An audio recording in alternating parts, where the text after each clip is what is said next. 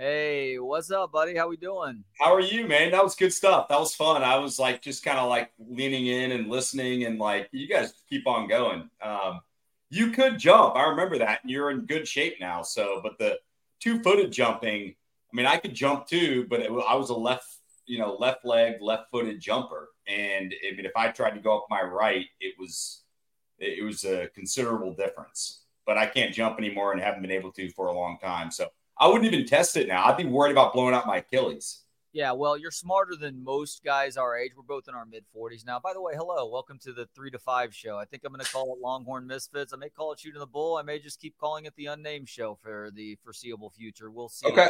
Point. Uh, but uh, you and I are both 45. Most people our age would try some weekend warrior stupidity and end up with blown out ligaments or a broken bone or something else because we all think in the back of our minds that we can still do that which we were previously able to accomplish. But the reality is, even if you are still training those same muscles and those same movements, Father Time remains undefeated. You are not going to be yep. able to do it to the level that you were, especially if you haven't done anything even more than mildly physically active in the last decade. Yeah. These yahoos out there who think that they're going to try and dunk on a nine foot rim and they end up splitting their head open as a result. Yeah, I, you know the the aging thing has not been hard for me. I, I have, and maybe because I was I was there was an element of my personality that was seventy one at ten. Hmm. Um, that it has not been hard for me to give the stuff up. I don't miss playing pickup basketball. I had a ball doing it. I had a blast. I played yard football every single day that I could. Um, I played enough sports to where I feel like I got it out of my system. I knew I was not a great athlete. I was okay at a certain level, and it is what it is, you know. But I, I don't miss it. I mean, I can get my workouts in now in a safer way, and and um, I mean, I'm hell. I broke my ankle twice. I essentially broke it. So just playing pickup basketball. So I, I, I you know, at 19 I could do that. Now that would be whew, that that'd be a bitch. I don't really miss pickup basketball, but I was also able to take up something else that filled that competitive void and also that sure. exercise without exercising void because that's the way that I've always enjoyed exercising the most is basically chasing a ball around and right. not seeming like you're exercising. But even with sand volleyball now because I've been dealing with some hip issues this summer. I'm like, is this just a matter of there being a tiny injury here, or is this truly my body breaking down in ways that it happens in old age, where the, you know, the stereotypical joke is, well, he's old, he's got a bad hip, or that person broke their hip, or, you know, they had to get hip replacement. Like, am I starting to turn that corner now?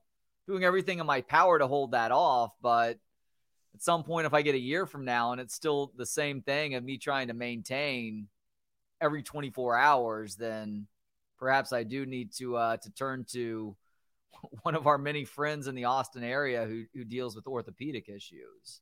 Well, I mean, also, I mean, how many 81 year olds do you see or 70 year olds out there playing beach volleyball? Like at some point, you're going to have to make that move. And I remember older guys who were broken down playing pickup basketball and they're backing me down and, you know, it's just such an old, slow man's game. And I remember thinking, God, I wish I could have played you 10 years ago and not just, you know, athletically dominated you. Yeah, how about this from Jay Ward? He's mentioned that he uh, was a bull rider previously. He said he trained some young guys in bull riding last year. They talked me into getting back on at 32. Broke Dude, Jay Ward. Yeah, bull riding is something. Even the mechanical bull that exists in whatever bar on Dirty Sixth Street, no thank you. Right. No. And that's just a mechanical bull. You're talking about a what 2000 pound creature who is actively trying to not just get you off of its back, but try and hurt you in the process. Yeah. Yeah. Nuts tied up. Ryan Nunez went into bull riding, I know at some point, which doesn't shock me. I mean, Nunez, talk about a spe- special athlete. Um, th- that's just a different mentality and um, guys like Jay Ward have it, and and I admire it so much, uh, probably because I don't have it. And I mean, that's you and I have different set of balls. I mean, I've got one, but uh, figuratively speaking, Um, that is that's a that's a pair that most of us don't have, and probably understandably so. But the guys that have it, the gals that do that, those are some balls and ovaries, man. Yeah. So I guess the obvious lame question with Ryan Nunez bull riding: Did he fall off the bull when you touched him? What is that?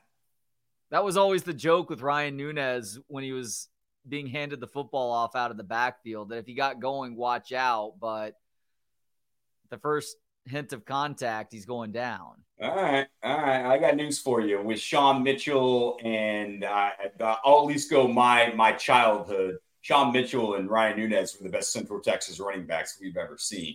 Mm-hmm. So yeah, I mean he he was not he was not Ricky Williams going through a hole, but it really didn't matter.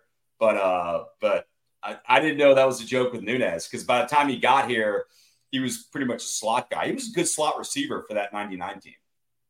Did he start at Colorado? Yeah. So he was a punt returner, kick returner, and uh, they kind of tried to use him before they really had gadget guys. Um, but he, uh, yeah, he started pretty early on. Ryan Nunez was a badass. That story about Ryan Nunez, they're, they're facing John Tyler my sophomore year, his junior year, Westlake is for the state championship, 94. And that John Tyler team, you know, David Warren, Price, uh, I mean, they were they were loaded.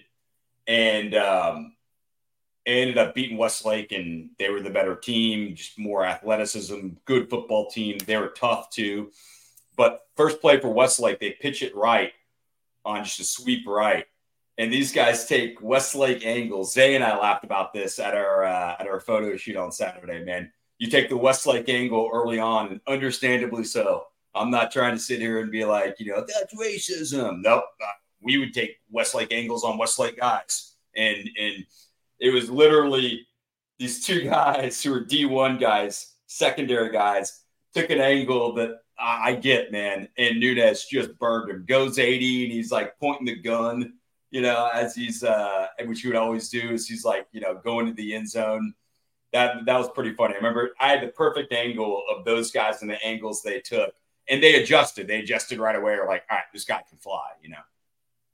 Was Nunez 22 for the Longhorns? Yeah. Yep. Hmm. 22 for the Longhorns, 22 for Westlake, if I remember too. Okay. So we are just a little bit more than 48 hours let's call it 40, 50 hours away from yeah is in Alabama kicking off in Tuscaloosa on Saturday night. It is nationally televised on ESPN. Six o'clock kickoff. You, my friends, even though you do still have Spectrum, will be able to watch the game at home. God, I love my best friend Trey. Trey is a great guy. We're not going to get into the details because I want to make sure I still have it on Saturday, but thank you. Password sharing is a beautiful thing. So you will be able to watch this game at home. Uh, where are you right now with this matchup, KD? I've got explosive diarrhea. Um, and so I'm worried that it's still going to be there on Saturday. Um, I'm sorry, that story has, you, you know, you and I talked about it on the phone, and trust me, we've got two hours. We're talking a ton of Texas Bama. God, that story's hilarious. And it was a chick, too. Like, how do you have ex- explosive diarrhea? Have you seen the video and the pictures of the plane? I came up with a theory that may help to explain it. May okay, please. Still, and by the way, I, I feel bad it's a woman. Uh, uh, if it was a dude, you know. Every detail that we find out about this story adds a level of complexity and confusion to how the hell this actually happened. So it went from being everybody assuming that it was a man. And by the way, you can yes. call it sexist if you want to. It's completely understandable because you don't think that a woman is capable of that. Only guys are that fucking gross. Period. Oh no, no, no, oh, this is only a lift to women and a shot at men coming from men. That that. And by the way, I always laugh because Bucky's like, you know, they drop deer pellets. No, they take shits. They're just actually a, a lot more civilized than we are and don't talk about it all the time and come back and been like, hey, you should have seen this growler. Woohoo! Hey, I took a picture, you know. Women can be very gross in the bathroom also because at a uh, former radio station that you and I both worked at, where we would often have to listen to the person who went in to clean both bathrooms lament about it. Oftentimes, sure. women's room was significantly more disgusting than the men's bathroom was. The first women's bathroom I ever walked into, I obviously knew. I know, but that's not a good way to start a statement. Um, it's like you know, you know, I wouldn't do that on trial. Um, well, Your Honor, I mean, the first women's bathroom I walked into. No, but I mean, I you know, I'd never been into one. Obviously, wasn't going to go into one. But I was at I was at work, and we knew that no one was there. It was one of those like radio deals where you're, you know, one in the morning doing a post game, and nobody's there. And I thought, you know, I've never walked into one. I just want to see what it's like. I think The Office did a, a, a show kind of like this, and I went in there. There were couches, you know, and a massage. The massage woman was still there some for some reason at 1 a.m. It was like a full operating spa. I thought, whoa, this is not the South Texas uh, Texaco that I usually go into in, in every men's room. You know, I couldn't believe just how orderly and nice it was, but the couches, you know, tampons everywhere, which are fun to play on, play with, you know, I mean, and uh, yeah, I mean, all types of stuff that I thought, Holy shit. Yeah, they're good for nosebleeds. By the way, Craig, Big Craig, buddy you of see. ours, says Trey is someone who worked on six. The women's room is way more gross. How? How is that possible? Because they, I don't know if it's because they don't talk about it, but when they are amongst themselves, they just let that grotesque freak flag fly, I guess. What are they shitting on the floor? Maybe it does have to do with not and that's the other question is that I mean the period thing I get. The period thing, if, if I bled out of my dick once a month, I would I wouldn't be around right now. I, I couldn't have dealt with that. There but there'd be there'd be blood all over my place probably. Maybe it's this that a lot of women don't feel comfortable sitting on toilet seats in public bathrooms, and I certainly don't fault them for that. What do they what do they do? Go on the floor? So there's a lot of hovering going on, and when you're hovering, the accuracy isn't as there isn't quite as as as good. Maybe that's it. I'm just trying to come up with some theories. Yeah, I don't know. Um, Bob, Bob Dunn was so was so you know anal about he, he he's disgusted by public restrooms, and part of me, um, you know, being a kid and going against my dad a little bit, uh, which shows you that I wasn't that rambunctious. Was I really, you know, I took to public restrooms so kids, every time we go eat somewhere, especially someplace new, within the first 10 minutes of us sitting down, they need to go drop a deuce. Good. Good for them. I used to wait to go to Merrill Lynch to drop a deuce. I had no problem one time coming back from Padre, and it was one of those Texaco, you know, Harlingen before Harlingen's even gotten bigger bathrooms. And it wasn't in Harlingen. It was one of those, it was disgusting. And I ate it up because going back to the to the car, I could tell my dad was more disgusted than I was, and I experienced it. Ah, uh, that was good. That was good. I talked about it for the next 20 minutes, which is what guys do. Like this story, I was howling yesterday. I'm probably going to howl for the next 10 years about this. It's fucking hilarious. And it was a European trip, too. So, yeah, you have the European vacation, you have it being a woman and not a man. So then you wonder okay, what was she wearing that would allow this sort of sour spoiled milk slash diarrhea sort of leakage to get all over the aisle like this, especially after that video came out. Was she wearing a skirt or a dress? Because that's maybe a little bit more understandable, or maybe even shorts. Surely it wasn't pants, but according to eyewitness account, she was actually wearing pants when all of this happened too. She had to try to probably get to the back, right? And it's just seeping out because there's no way that all that carried back. Zay wondered about this over the last couple of hours, and there may be some credence here. Like maybe she was taking a drug. Yes. Had a laxative sort of effect. Yeah, that's what I told you yesterday. I go, there's medication with a bad diet and all types of stuff with this. There had to be. And the other possibility that I concocted about an hour ago is maybe it was a leaky colostomy bag where there's mm. already a medical issue there, and somehow, and those things are durable. Thank yeah. God. Very. Alvina, Alvina had one. My great grandma, the one who called me cabin. Yeah. German immigrant. um, dirt poor. She had one, and uh, my uncle Keith one time at Thanksgiving, she was in the bathroom, and we were like doing to go bags at the very end. And what's the is it yam? Not yams. What's the what's the uh, uh, Thanksgiving? I hated them. It's why I don't know the Thanksgiving food that looks pink or kind of like blood, and it's uh, wine. Oh, uh, cranberry sauce. It was cranberry sauce and like, but with cranberries, and he put it on there and he said, "Hey, don't forget to have Alvina take her colostomy back home." oh, oh God. No, I was. I mean, at nine years old or eight years old, I'm dying laughing, dude. But for like a second, I believed him. So yeah, it could have been a colostomy bag. I mean, if so, I feel bad for her either way. So, have you seen something new about this story today? Because I'll be honest, other than the video that BK showed me yesterday, I'm not following up closely on this story, other than just being completely revolted and also reminding people that there are some essential rules to shitting yourself.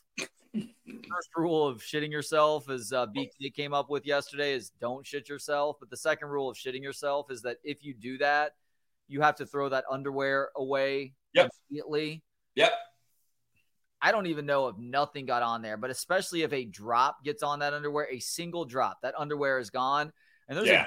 a chance that you were getting away, uh, getting rid of those pants too, if there was any level of leakage there. Which in this situation, considering how much is spilling out all over the carpet in the aisle of this airplane, the pants.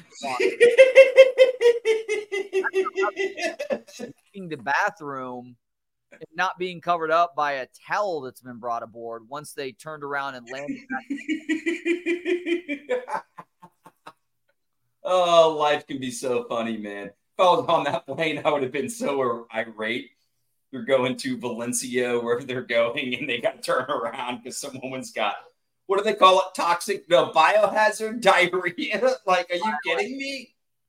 I mean, that speaks purely to the rancid stench of whatever was was being passed from biohazard. What is this? Chernobyl? It's fucking diarrhea. I mean, I'm guessing that the smell was that bad. Like her guts were smelled that rotten that there's no way that you could continue that flight. Like I'm worried now, in the COVID era for the last three plus years, that there's some sort of insane stomach bug about to strike this country because unfortunately the plane got turned back. Oh my god, dude, I'm crying, man. I mean, it shows you. I, I may like people call it dark humor or whatever. I would call it very top of the level humor, like Carlin and Hicks and Geraldo and guys like that. But like, I mean, us dudes, man, we, we, we can get a kick out of farting and shitting, can we? And I, I hope I hope at 82 I still get chuckles out of that. I remember farting one time with my grandma in the other room, or my dad farted, and uh, I started laughing. He goes, "Shh, don't say anything," and he started laughing too. And he was probably in his 40s, so I'm glad. I'm glad in our 40s we can still get a kick out of this. I'm obviously getting a bigger kick than you are, but I haven't talked about it yet. I haven't followed up on it, but I've just been thinking about it. It's just, it's just hilarious to me. Oh, dude, this is my wheelhouse. This is uh, this is exactly the sort of story that I live for. But I have talked about it a few times up to this point and I will say, because for the most part, you're right. Flatulence, excrement, even pee can be pretty funny, but it's not all funny. And I found that out yesterday because our idiot dog, oh, one who's now a three legged dog because he tore his ligament. So we're about to have to spend another thousand bucks on this waste of space. He tore his ligament? He tore a knee ligament, which he. I didn't think cats and dogs could tear ligaments. They're that agile, like they're built that. He, labs, especially, and he is part lab. They have a propensity to tear knee ligaments, and they also really has hip issues too, as do shepherds. But this guy, oh, go, go, Goldens have hip issues too. Late. Who does? Uh, golden retrievers do. We had one, and his hips got real bad. Yeah, Goldens and uh, Labs in a very similar similar part of the uh, the Canid family. But this dog tears its knee ligament a couple weeks ago. So over the last week, we've had to keep him in his cage because you're supposed to kennel rest them, is what they call it, which is to keep them from moving around like crazy. Because otherwise, they're dogs and they're trying to burn that energy off and he's playing with his dog brother, but we've had to keep him in his kennel for the most part in the mother-in-law suite downstairs. And this guy decided to make a statement. I didn't think he had it in him. I thought he was too stupid to do something like this, but he snuck in there yesterday when the door was open and he didn't have to be in his kennel after he'd been uh, been let out to go to the bathroom, mind you, and decided to drop three Lincoln logs right there on the area rug out in the bed to his kennel to let us know, hey guys, this is fucked up what you're doing to me right now. I don't appreciate it anymore. Yeah. Oh, I mean, but, but kennel time, and now Justine is a step closer to getting rid of this asshole too. Oh wow. Okay. All right. Not going to, and she obviously has the final say so. But she was angry enough that I feel like if I could have pushed just right, we could have gotten this dog out of the house and moved on with our lives. Oh, next dog you pick, make sure that you really vet them before. We thought we did. Yeah, I know. Sometimes you do, and you know him not being afraid of the black lab was of the uh, black dog rather, which is a uh, lab shepherd mix. He was pretty intimidating looking. I mean, he is mostly black, and mm-hmm. Humans and animals alike are afraid of big black dogs. But this guy was not afraid. Like he was going up and playing with them and messing with them, and he thought that was a sign of him being able to handle it. No, it was just a sign of his stupidity and him not knowing any better. So our attempt to vet ultimately backfired. All right. Yeah. I mean, uh, I know we're going to get Texas Bama, but I wanted to uh, start the show off with some fun. We've got an extra hour, so we can, uh, we've got plenty of sports to talk about. And, and we are going to talk some Rangers Astros. You're not getting away from that. I'm, I'm sure you and BK haven't touched that, right? No, we, we got to break down UCF and Fresno. Yeah, we're, I, I have no desire to talk about the Texas Rangers. They make me. Oh, we're going to. We're going to they make me want to have toxic diarrhea right now. By the way, is, what is the next turn that this story could possibly take? I don't I, know what else the story could possibly do to get better, but I imagine there's something that we'll learn about by the end of the week. Maybe if it's the same woman who flipped out, who's become a viral sensation, and I'm not even sure if it's the same woman you know the woman who's like there's like you know I'm not real you know, whatever that i was. barely follow this. Yeah she's like you're an alien or you know and she got off the plane and now you know she's a latina so of course i think she's hot. But uh but she this woman almost looks different than that picture too. You know what i'm talking about?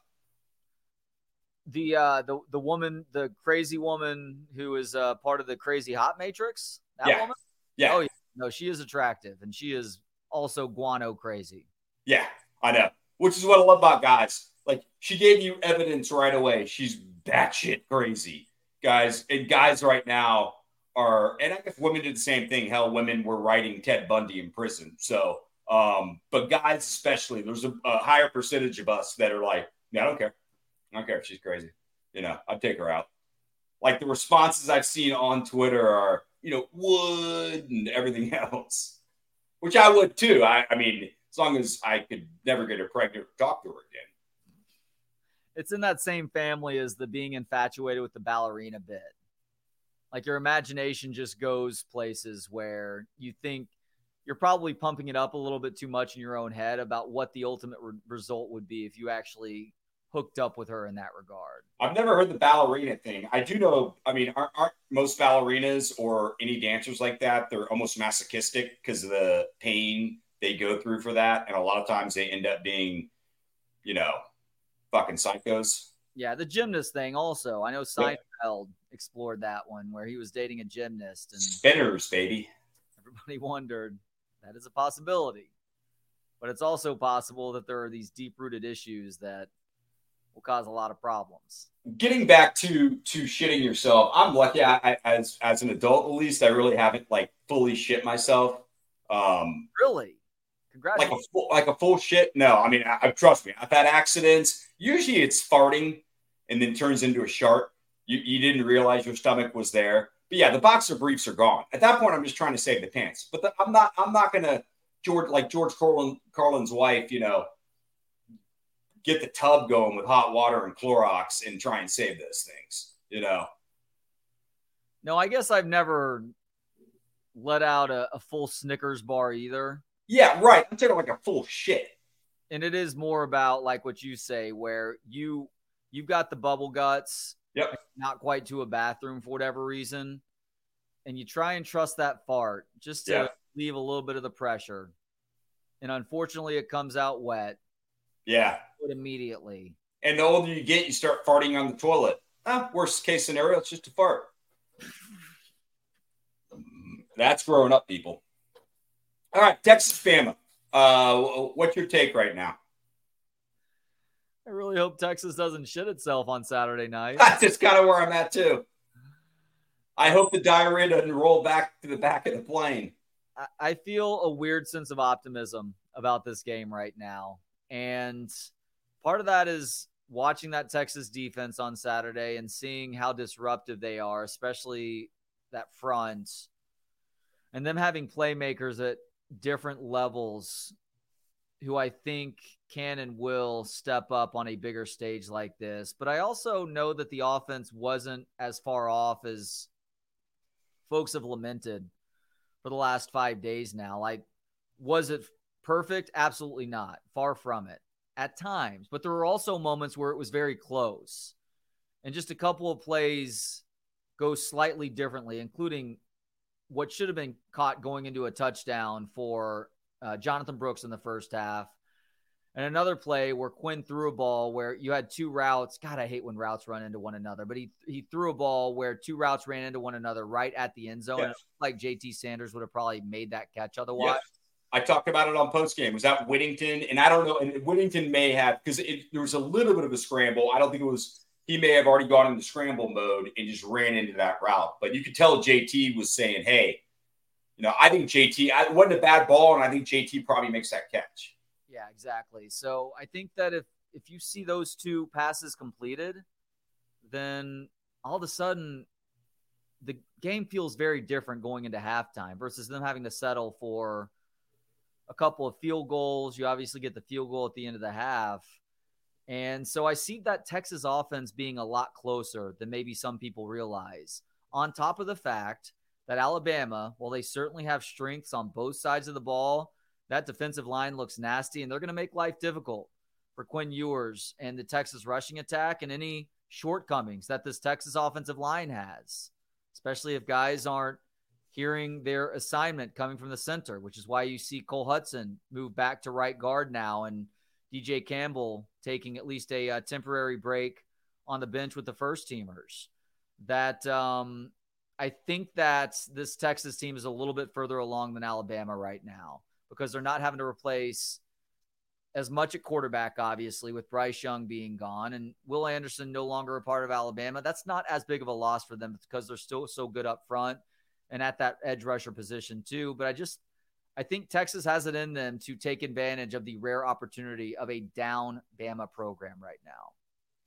Yeah, down for them. I mean, relatively speaking. So, I mean, I, I get it. Uh, yeah, it seems like right guard is going to be a problem for both teams. Um, you know, the Texas interior would have been what I was most worried about, but I wasn't really worried about it. I figured they had enough pieces to figure it out. I don't know if Cole Hutson's a guy. I don't know if DJ's a guy. I don't know if you've got to, you know, move someone over or move someone in, whether it's Neto. Um, but Alabama's had problems there. I mean, they, they've got a future All American in Tyler Booker at left guard, but at right guard, their you know their fans have been talking about that. The best edge guy in this game is Dallas Turner, who could be a top ten, top fifteen pick. You know, I don't know where Texas is on the edge. You know, one of the things we talked about all off season, just as fans, was applying more pressure. And we have for the last couple of years. That didn't always come in the form of sacks. They need more sacks, but just getting pressure. And I thought for the most part against Rice, they did a pretty good job with that. So this could be a very defensive game. But I also think with Alabama and maybe some question marks in the secondary with injuries as well, and Texas still has questions in the secondary until they prove it against a really good offense. Um, you know, we may think it's low scoring and there are some big plays down the field, but that means both quarterbacks have to hit down the field. And I got questions about both them doing that. Yeah, uh, unfortunately, I'm starting to feel like this is a game that really exposes Ethan Burke as probably being a year away and truly being able to contribute positively in a game like this. But if that happens, though, and you're Pete Kwiatkowski or I don't know who his position coach is technically. I don't know if it's Bo Davis or somebody else. Like, hopefully, you identify that quickly enough that you can try somebody else out there too, or maybe even a little bit bigger up front and just have four of those big bodies across that front four. Or if it is that obvious passing down, you have Anthony Hill out there to do his thing and try and exploit a little bit of youth on the outside of that left side of that Alabama offensive line. Like, look, the dude who's starting for left tackle for them was the number one recruit in the country, number one offensive lineman, number one left tackle in the country coming out of high school, but he was playing high school ball a year ago. And more often than not, when you see true freshmen thrust into this sort of position this early on in their career, they don't do what Kelvin Banks did to Will Anderson last year. They don't succeed in ways that just leaves everybody flabbergasted. They tend to shrivel at least a little bit, and it becomes a learning experience for them. Texas yeah, figure out how to exploit a young left side of the Alabama offensive line because their left guard is a true sophomore. So did he play last year? Yeah. Was he decent last year? He was. He was better than decent. He's Still very green on that side of the line. Yeah, I I think Tyler Booker's Booker is going to be fine at left guard. I don't think there's much to exploit there. I think Tyler Booker starts on this Texas line in a heartbeat at either guard spot. He may hell, maybe starting at right tackle.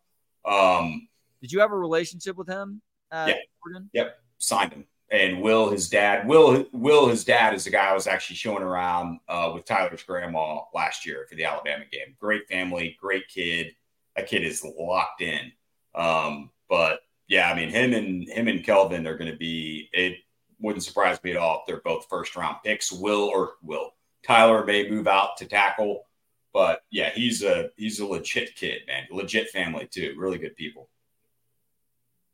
Um, but in terms of Ethan Burke and kind of getting back to your point on Alabama's freshman tackle, you know, we do need to kind of hold our horses as college fans. And the Kelvin Banks is a rarity.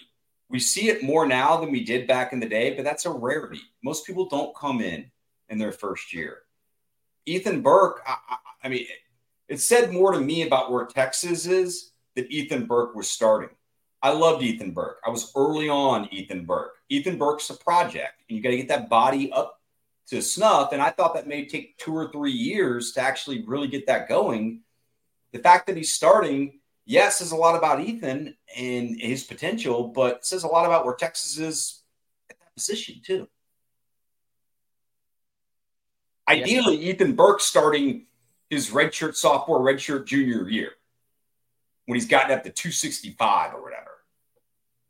Yeah, I agree with that. And as I mentioned in the post game from watching in person, and I've said it on the channel a couple of times this week, like you're seeing Ethan Burke's weight gain come along, but you see it more in the upper body right now. And the lower body still has at least one more offseason to go before he is ready for uh, SEC level football. Yep. So that's good, I guess, this year because they are still in the Big 12 for one more year and it is a down conference. It's maybe bad for this weekend though, which is a an unfortunate or maybe fortunate taste of uh, what to expect from the SEC going forward if you can take care of business elsewhere.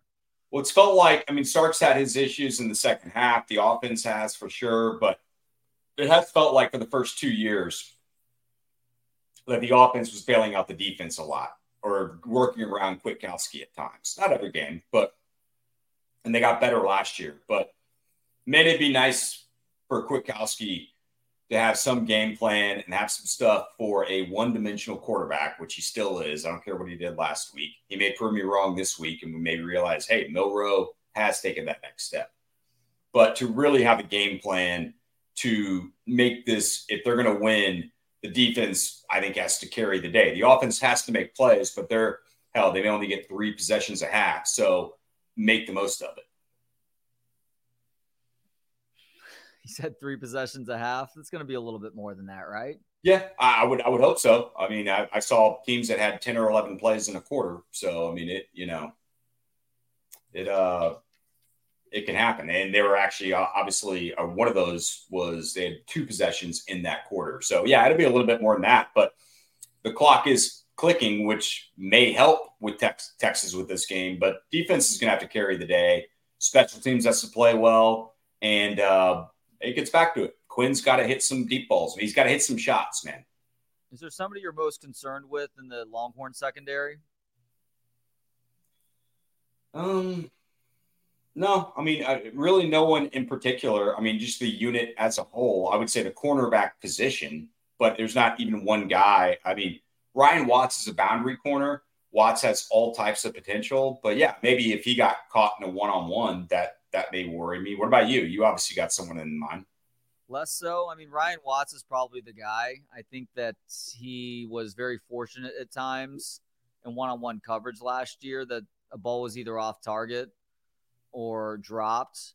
But I'm less concerned because Alabama is not nearly proven on the outside. Like, if anything, I maybe worry about talking specifically about being in coverage, like what Texas does with those Alabama tight ends. Like, how much are you having to rely on David Gbenda to drop back into coverage? Jaylan Ford, I'm I'm cool with. I think the safeties will be okay too. But Nick Saban, he's going to go after perceived weak links on that side of the ball. And the two weakest links right now are J or uh, not Jaylan Ford are Gbenda and then also potentially Ethan Burke too. And I yeah, Saban sees that, so he's gonna he's gonna run at both guys at times, but he's also gonna have, and Rees is gonna have the passing game targeting both of those guys. If it's if it's a man situation, of course, for Gbenda, I don't expect Ethan Burke to drop back into coverage a whole lot, but they're also probably going to be fairly aware of when uh, Anthony Hill is on the field and make sure to figure out ways to neutralize him, to not let him get going, to do the, the one thing that he is much better at than anything else right now. Agreed. And yeah, I mean, I want them to utilize Anthony Hill, but we can't be leaning on Anthony Hill. And, and if we get him in third and 12, then, then let him go from the edge for sure. Um, in terms of Alabama on the outside, the receivers were down last year, and some of that had to do with quarterback play, not quarterback play, uh, uh, just the offense in general. Obviously, Bryce was was really damn good, but the offense just w- with O'Brien never felt like it truly came together. But I think a lot of that was on the guys outside. Um, another guy we signed who led them in receiving last week and is a true track guy, but a football player is Isaiah Bond. Isaiah Bond could really hurt Texas. and he was a Georgia sprinter. Hell, he was close to Tyreek's uh, 100 uh, meter record. Like, I mean, this guy can really fucking go. He had a hamstring issue a lot last year, but he's come into his own. And Isaiah Bond, I think 17, is a guy to really watch out for. Kobe Prentice is the other kid who's a true sophomore. Those are kind of the two young guys that they're leaning on to be their next guys. But Bond is that guy. Sciatica's getting you, huh? No, but I'm trying to uh, to go back and forth between the straight seated position and then, as we've had fun with all afternoon on the channel, getting down on my knees oh. and really getting close to the mic while I'm down on my knees to, yep. to the show there too to stretch stretch the hip flexors out. That's my favorite position you're ever in. Yeah, I mean, look, we've got plenty of photo booth evidence to prove as much. that was that. A, uh, oh, actually, that was in Chicago. You know, at the Amy's Ice Cream off Guadalupe, they take out the, the photo booth. Is that COVID or 2023 or groping or what? Yeah, I think that's a commonality at Amy's Ice Creams because the one on or the one near Anderson Mill on 183 used to have a photo booth too. I yeah, and by the way, I haven't been in that photo booth since I was nine. It's not like every time I go in there, I'm like, time to get a photo too. But it just I, I noticed it was gone. So Oh, you said it is gone now. Yeah, so yeah, it probably was a COVID casualty then. Probably a COVID casualty. All right, what else about uh we, we can focus on Texas or Bama, but you know, this is also a pregame talk where it's like preseason talk. We've got one game from each, but I think Saban and Sark have been right when they're saying we're going to find out about our team this week. You're going to find out a lot more. I mean, really find out kind of who you are. And they also weren't showing much. Sark, too. Like both these teams are going to have stuff dialed up that look different from last week, which is why I think offensively they will look better.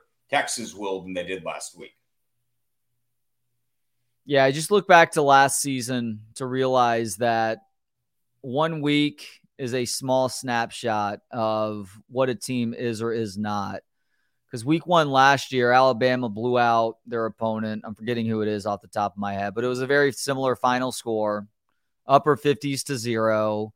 And Texas, while the the uh, the final in their game against Louisiana Tech, Louisiana Monroe, I forget which Louisiana score it was, school it was. It was a blowout also, but that was a game that was a very up and down performance for Quinn Ewers in the offense. So, same questions being asked game week. Can Texas keep with this Alabama program that has Bryce Young and Will Anderson and all these different guys? And when it came down to it, Texas, they were able to stick with Alabama and even had a chance to win at the end, despite the fact that they lost their quarterback, who was having a great game to begin with halfway through the first half. So um, I I do believe that this Texas team is going to learn from the mistakes or the things that it didn't do against Rice and tighten some of those things up. Will it be enough to beat Alabama and Tuscaloosa? I don't know. That's not something that has happened very often since Nick Saban has been there. I want to say the number floating around this week is eight total losses in Tuscaloosa since he's been the head coach. Yeah, and they went seven and six their first year too. His first year there. So it's five losses in essentially 15 years. Right. In Tuscaloosa. Those are tough numbers to overcome. Yeah, very like every time they're losing a game in Tuscaloosa, they're losing to a top five opponent. They have lost to uh, 15th ranked Ole Miss. They've lost to LSU. LSU, who is obviously good with Joe Burrow. Good. That's one of the best college teams ever.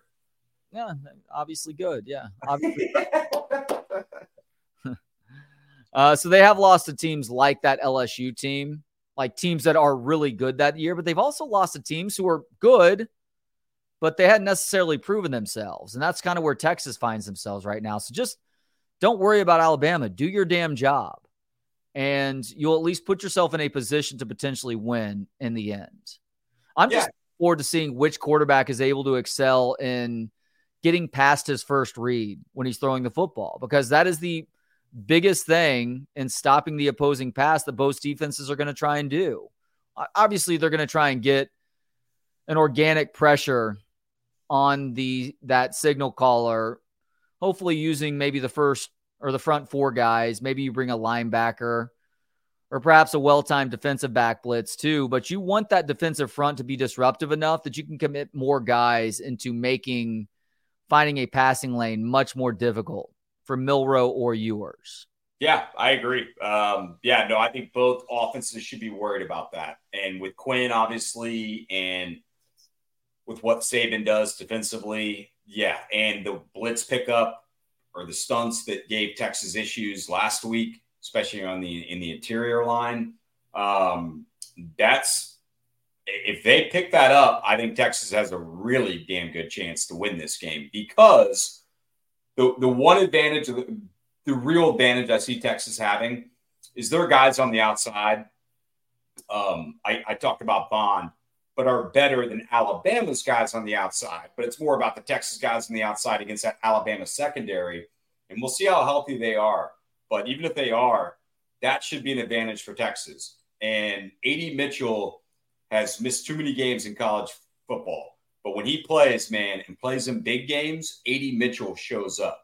This has to be a game where we see AD Mitchell, JT Sanders, Worthy, Neyor, Whittington. I mean, they've got some guys that can really go and complement each other. And so those guys got to win some one-on-one matchups and and those guys to me have to carry the day. I don't want Xavier Worthy to be a complete decoy, but I wouldn't mind if Texas was setting Alabama up last week by going above and beyond and targeting Xavier Worthy, especially in the second half, uh, first half, rather, to set Alabama up to pay too much attention to Xavier Worthy, freeing some of those other guys up in the process. Now, we've seen a year plus of Quinn Ewers lean heavily on Xavier Worthy in that passing game. And Steve Sarkisian also has a track record of throwing it to one guy a lot more than the others. So is that the case, or is are they uh, outsmell, outsmarting Alabama there? No, probably not. That's probably who they are. But I hope Sark gets it into Quinn Ewers' head that he needs to be willing to trust some of those other guys uh, early on in his progressions too, depending on what the play is that's being called, obviously. Yeah, I mean, is that Sark or is that Ewers? I don't know. I mean, but yeah, I mean, that is their advantage. That is where they stack up as well as anyone in the country. Every other spot is probably more Texas fans, including myself, saying, "Well, I think the offensive line is going to be well, it's probably not going to be as good as that." Uh, the defensive line is not a national unit, like top five, top ten unit. The linebackers, I like Ford, aren't. The secondary's not. Uh, the running backs are new. Quarterback, we still don't know about. We know he has a ton of talent. Wide receivers are that's your go right there, and and that's how you separate. And I would try and open this thing up and get as much green grass as possible. Jay Ward says, I personally think Milroe's second read will be tuck and run if the first read isn't there. Yep, you're probably right about that, which is yeah. why it's important to keep him fairly well contained early on to make him rethink running with the football if that first read isn't there because he knows that there is somebody spying him or somebody waiting to uh, tackle him at or behind the line of scrimmage and maybe have him pay a, a uh, small physical price or even a large uh, physical price in the process. Yeah, no, I, I, I think you're right, um, and I like what you said early on too. Kind of put some doubt in in you know don't let his feet get his confidence going. And early on, he takes off, and Jaylan Ford's like, "Bro, I'm shadowing you all fucking day," and drops him for even a one yard gain.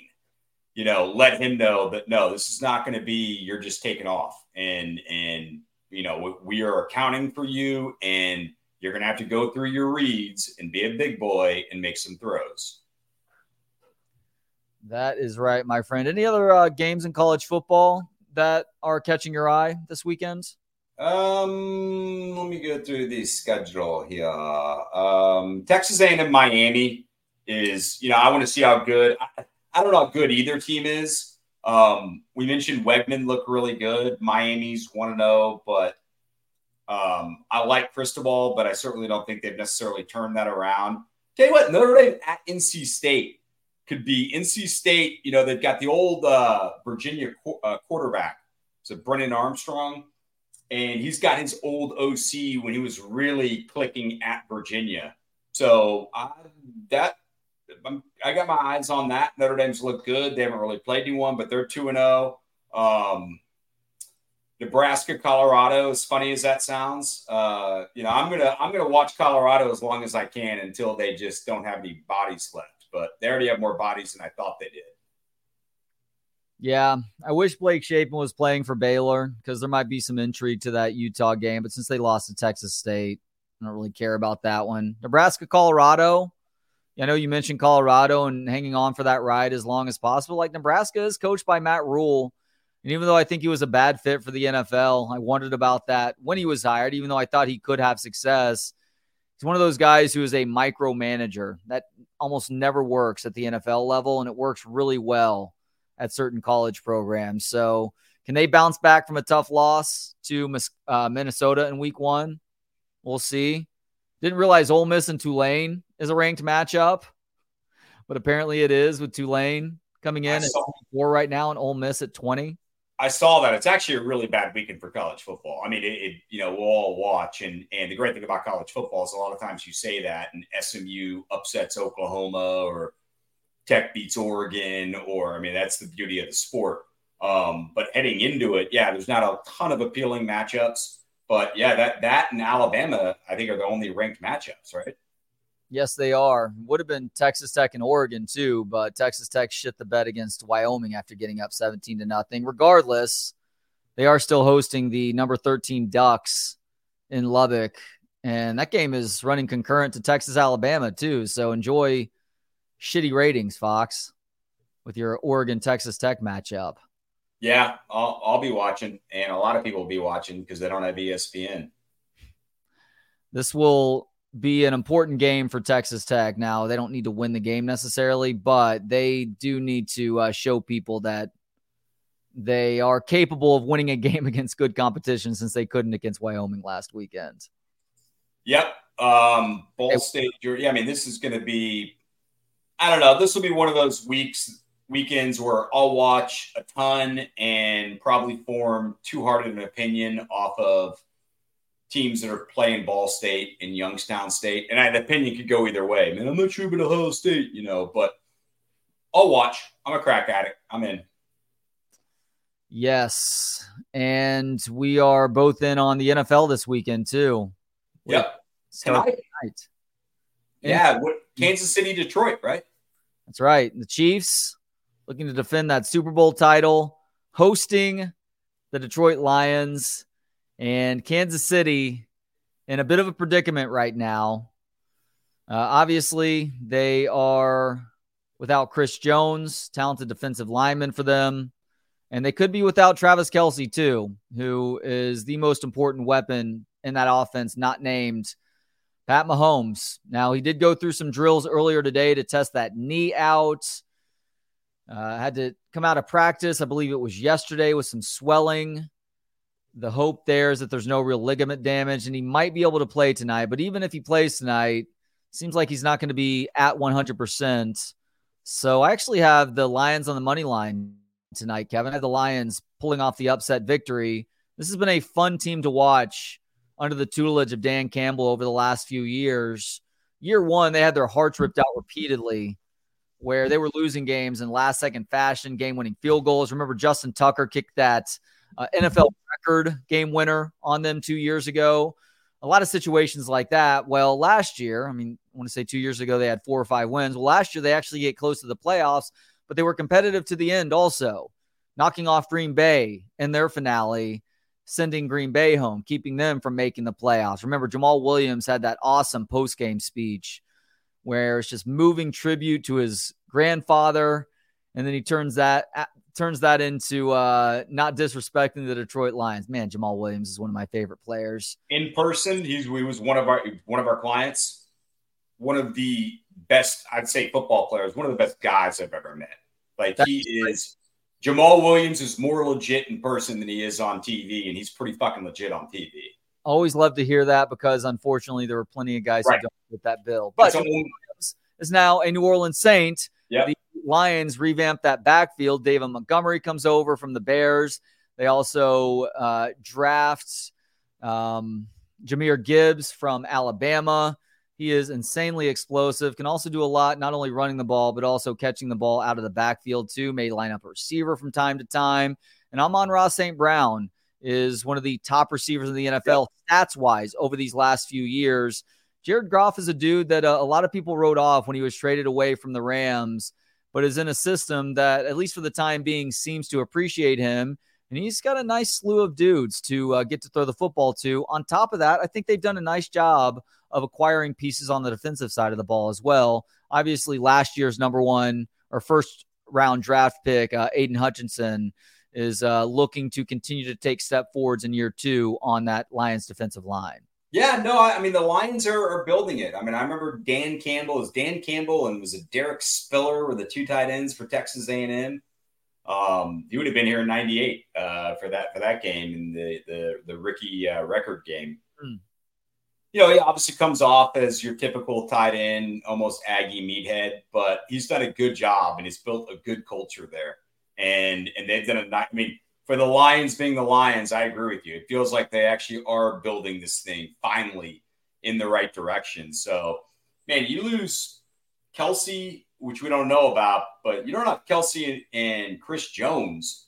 Hell, just take out Kelce. You don't have Chris Jones. Chris Jones has been that impactful for them and is one of those guys that's almost irreplaceable. Yeah, he was really good for them last year. Big reason why they won the Super Bowl. And look, it's just one game, as we talked about on the college side, but it is exciting to get NFL back. And uh, I'm not sure where I am with the Chiefs right now. Like, it's so hard to repeat, obviously, because there are so few examples of that over time. But if there's anybody that can do it, it's a team that is being led by Pat Mahomes and then also Andy Reid, too who uh, who got that championship monkey off of his back a few years ago, and then it was able to do it again last season. Yeah, no, I mean, I Andy Reid is is changing the narrative uh, since Philadelphia, you know, now we'll, I mean, he's a Hall of Fame coach, right? He's won two. I mean, he's, I don't know how many total wins he has, but he's been, he's always been a good offensive mind, but there were game day things and clock things that in Philly have not bit him in the ass in, in Kansas City. And Mahomes is, Mahomes is the best player in the league. As far as the state of Texas teams go, this weekend. We have the Dallas Cowboys at the New York Giants on Sunday night. I think the Cowboys and Giants are going to be jockeying for second best in the NFC East this year. Philly's still the best team, at least based on the roster and also last season's success, too. I know they'll be fighting against being a Super Bowl runner, runner up and what that typically means the very next year. Barring some catastrophic injuries, I think Philly will win a second straight division title which is a rarity in this division over the last couple of decades now. But as far as the Cowboys and Giants are concerned, KD, what do you make of this Cowboys team right now? I mean, do they have the potential to finally make a deep run in the playoffs despite the fact that Jerry is in charge of it all? Yeah, they they absolutely have the potential. I mean, Philly's your team to beat, but you would say you should probably say Dallas, and we'll see what New York looks like. The Dallas is your second team in the East. I mean, who scares you in the NFC North? Who really scares you in the NFC South? Fuck, who scares you in the NFC West? San Francisco? Um, the NFC on the outside heading in does not seem like it's very deep. Now, the NFL changes so much every year with the salary cap that I'm sure there's going to be some teams that, that emerge. I also wasn't sitting there talking about the Baltimore Orioles preseason.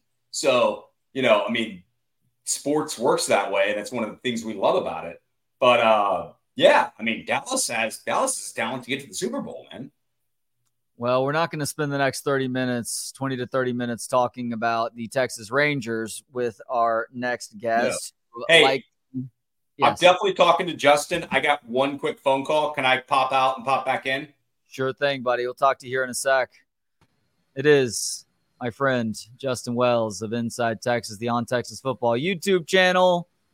You normally hear him Wednesdays with Trey and BK in the 12 o'clock hour. But I am so busy right now. I have lost track hmm. of the week. Yeah. So instead, he joins me on a Thursday afternoon. What's up, Justin? How are we doing today? Man, just blessed. Just blessed. Good to see you, Trey. It's Texas Bama week. We're all scatterbrained. We're all Joe Cook and I were talking about it earlier. We have we're juggling so many things and so many scenarios it's just crazy. But you know what? That's why we love this sport. That's why we do this for a living. And that's why I'm excited for Texas Bama and to get to talk to you about it. So, where are you with this game right now? I've gone back and forth this week. Right now, I feel like Texas is in a position to really capitalize on an Alabama team that, look, are they down for A&M? Are they down for Ole Miss or Mississippi State? No, but they're down for Alabama right now and that means something. Where are you with this game right now? You know, I know it might sound kind of dull and simplistic, but I think it's going to be very similar to last year's. I think the matchups are very similar. I think the fact both teams lost their best player in Bryce Young and Bijan Robinson. I think the fact that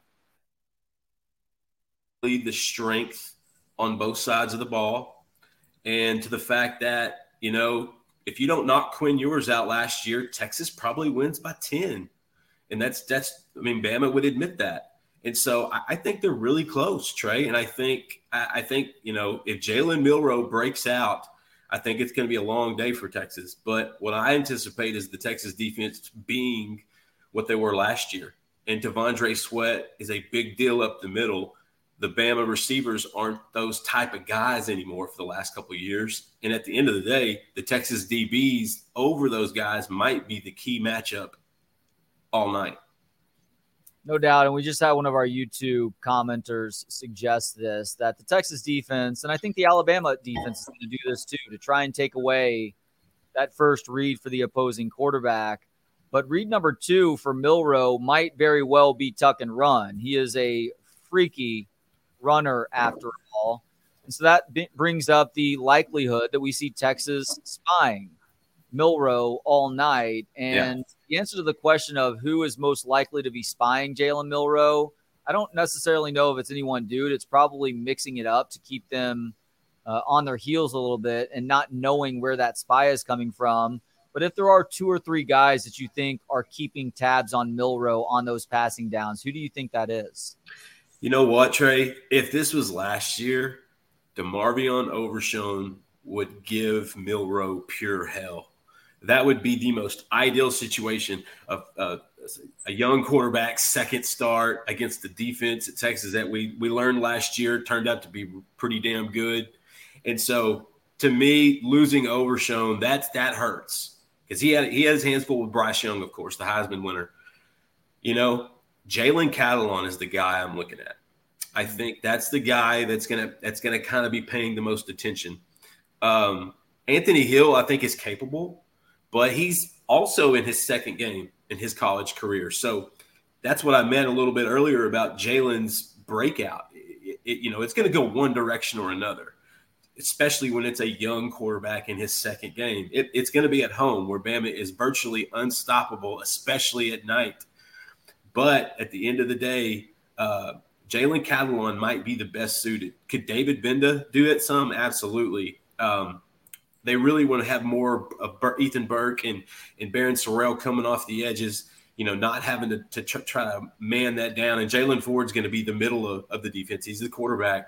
But man, Jalen Catalon, I think is going to be the first one up. I think you'll see Anthony Hill get some of that as well. And I think this is where you miss a Maurice Blackwell because he has that quick twitch at this position at, at, at, the jack or at the buck where he can move around and do that kind of spying. And so um, I'm expecting Catalon and some some doses of Anthony Hill just to make sure, you know, they get their fits right. They don't miss their gap assignments. And because uh, let me tell you, Milroe is dynamic as a runner. Like yeah. he could be a four star running back. He is built, he is smart, he is strong, and he is competitive. And so he's exactly what Nick Saban likes kind of the moldable quarterback without bad habits that doesn't try to do too much. So, yeah, this spy thing is going to be a big deal. And I think that's why the defensive line is going to have to get pressure and break up that pocket. And I think that's where Texas has an advantage on that side of the ball if Jalen Catalon's up for it, and I guarantee you he is, that could be a plus for Texas. You have to think that Nick Saban and Tommy Rees look at the Texas defense, see all the talent, but also see guys who haven't done nearly as much at the college level.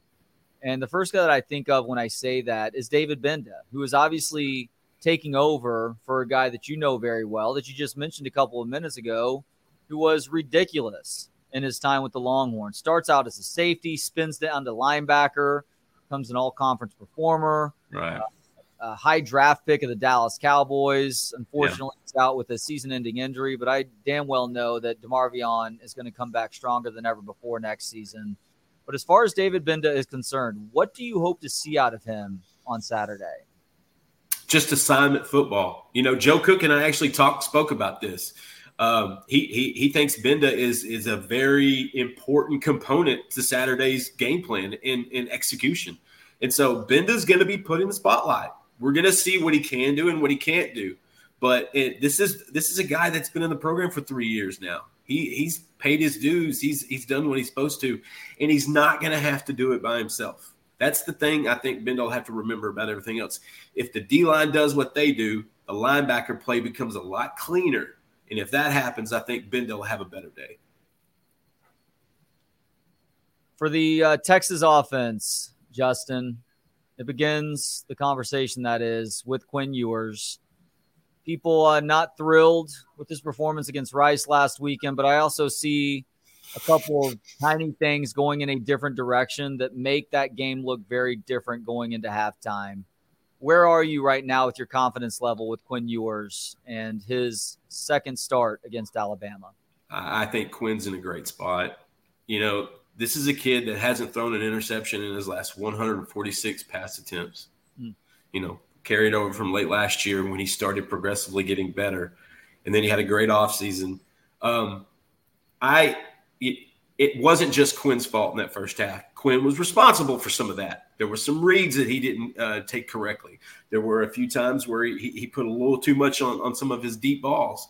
But at the end of the day, the interior offensive line, which is the weakness so far, uh, especially if Cole Hutson's not starting or in one of those roles on in a major rotation, that's that's that's scary for Quinn.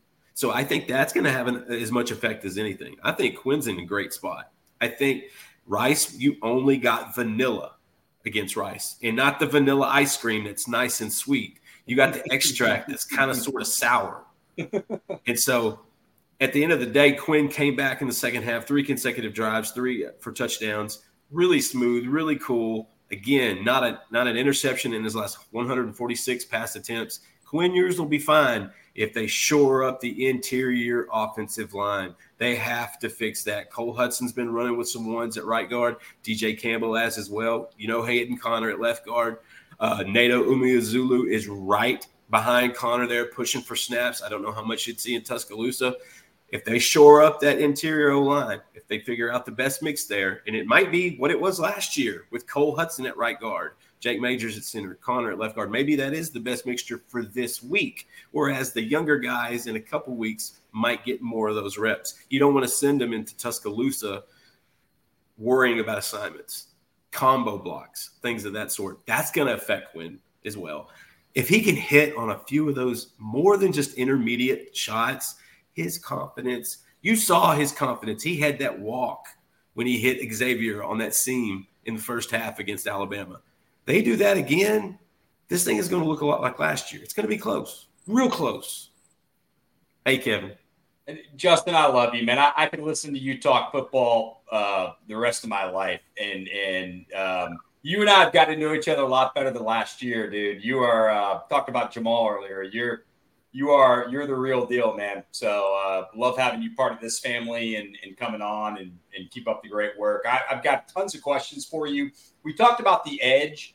Um, and I think you were with me. I mean, you know, I was at watching every Westlake game. We were saying Ethan Burke this guy is a is the perfect project to go after. But we also knew it was going to take some time. Where are you with the edge in Texas right now and applying pressure without having to bring it with other bodies? Whew. I, I know. It's progressing. Yeah. It's not near where it needs to be. Nope. You're getting pressure on the quarterback. You just yeah. got to take that next step, which is hitting him, getting to him. And I they're they're they're, they're making incremental, you know, progress here. Ethan Burke was substantially different this spring and summer. He's bigger, he's stronger. He's going to give you something. What it is, we're going to learn. But yeah, Burke's ready to contribute. Barryn Sorrell is one of the best tacklers in the program, and I think a little underrated. But at the same time, his sacks came in spurts last year, where you'd see two and one, two and another, and then you wouldn't see a pressure at the quarterback three other games. And so that consistency is what you're going to need from that side. The key is Anthony Hill. Anthony Hill is the most natural pass rusher in the program right now. Physically, mentally, he's been it's his father, Anthony Hill Sr., played linebacker at Emporia State. This kid has been programmed to be the best linebacker in the on the planet. Okay, this is the cool version of Todd Marinovich, the, the, the story that ends well. Anthony Hill is a hunter. He tracks and he smacks. Six two and a half, six three, 235 pounds. There's your edge producers right now this year. I think once you see more packages with Hill, he's going to play Will most of the time, but he's also got a couple sets for, for, for, for, you know, when they had Alfred Collins playing some edge in that first scrimmage in, in fall camp. I think that was a, a preamble to this Bama game plan because if you can't set the edge against Alabama, it's going to be a long night. Yeah, I just don't want that Arkansas night, and I don't think it will be. I'm with no, you. No, I don't. I don't think they're in that spot. I think it'll be closer, and I think, I mean, I, I don't want to call it a coin toss game, but I think both programs or current teams have a lot to prove to themselves first, Alabama included. Jalen Milroe is number numero uno. Trey and yeah. I were talking about it earlier. It, this is his make. This isn't a make or break. I don't want to put that on a kid in his second game and I remember Jalen, listen, tremendous kid, tremendous family, committed to Texas. Uh, you know, just a really good kid, good training, all that good stuff. If he breaks out, Alabama's got something because they're they're they're in, they're inexperienced mostly at receiver. I think Jermaine Burton might be their elder statesman. Yep. got a lot of young kids, including a, a, a freshman out of Longview, Texas, early in, uh, early enrollee, Jalen Hale Jamarion Miller is their starting running back, his first year starting. That's the Tyler legacy player uh, down here. And so Bama's, if Milroe hits, that's big. If he oh, yeah. doesn't, that's going to be very telling. And then I start to wonder how long Saban waits to make a change. Right. You know, if the game's close, because he's a dynamic runner. It's going to be one read and go. It's going to be just like Jalen Hurts at it. It's going to be one read and go for the most part. But I that freshman left tackle could be a weakness for Ben. Mm-hmm. Kadyn Proctor, big kid, got some Kelvin Banks to him. He's mean. He's going to be playing on Sundays, but it's his second game in, in, the uniform. And so, so many factors when it comes to that. But I'm with you. I think it's Jalen Milroe the biggest factor. If he's going well, Texas is going to have their hands full, flat yeah. out. And I think this game is so close. Like last year with 20, 21 to 20 or 20 to 19. I've got 21 to 20 this year. I really yeah. do think they're about a point difference. And really, I'd give them a field goal difference if safeties count as two points on Saturday. Because last year, a safety did not count for two points. Therefore, it kind of threw off your margin. It actually right. you know, cost you. This year, if a safety does count for two points. Texas may actually win by a field goal. Damn shame there. Speaking of X factors, Justin, not going to give you the uh, easy out of Quinn Ewers. So, other than Quinn Ewers on offense, who do you think the biggest X factor is for the Longhorns? Whew. You know, whoever's playing right guard. Probably. Um, you know what you're going to get from Jonathan Brooks steady, consistent.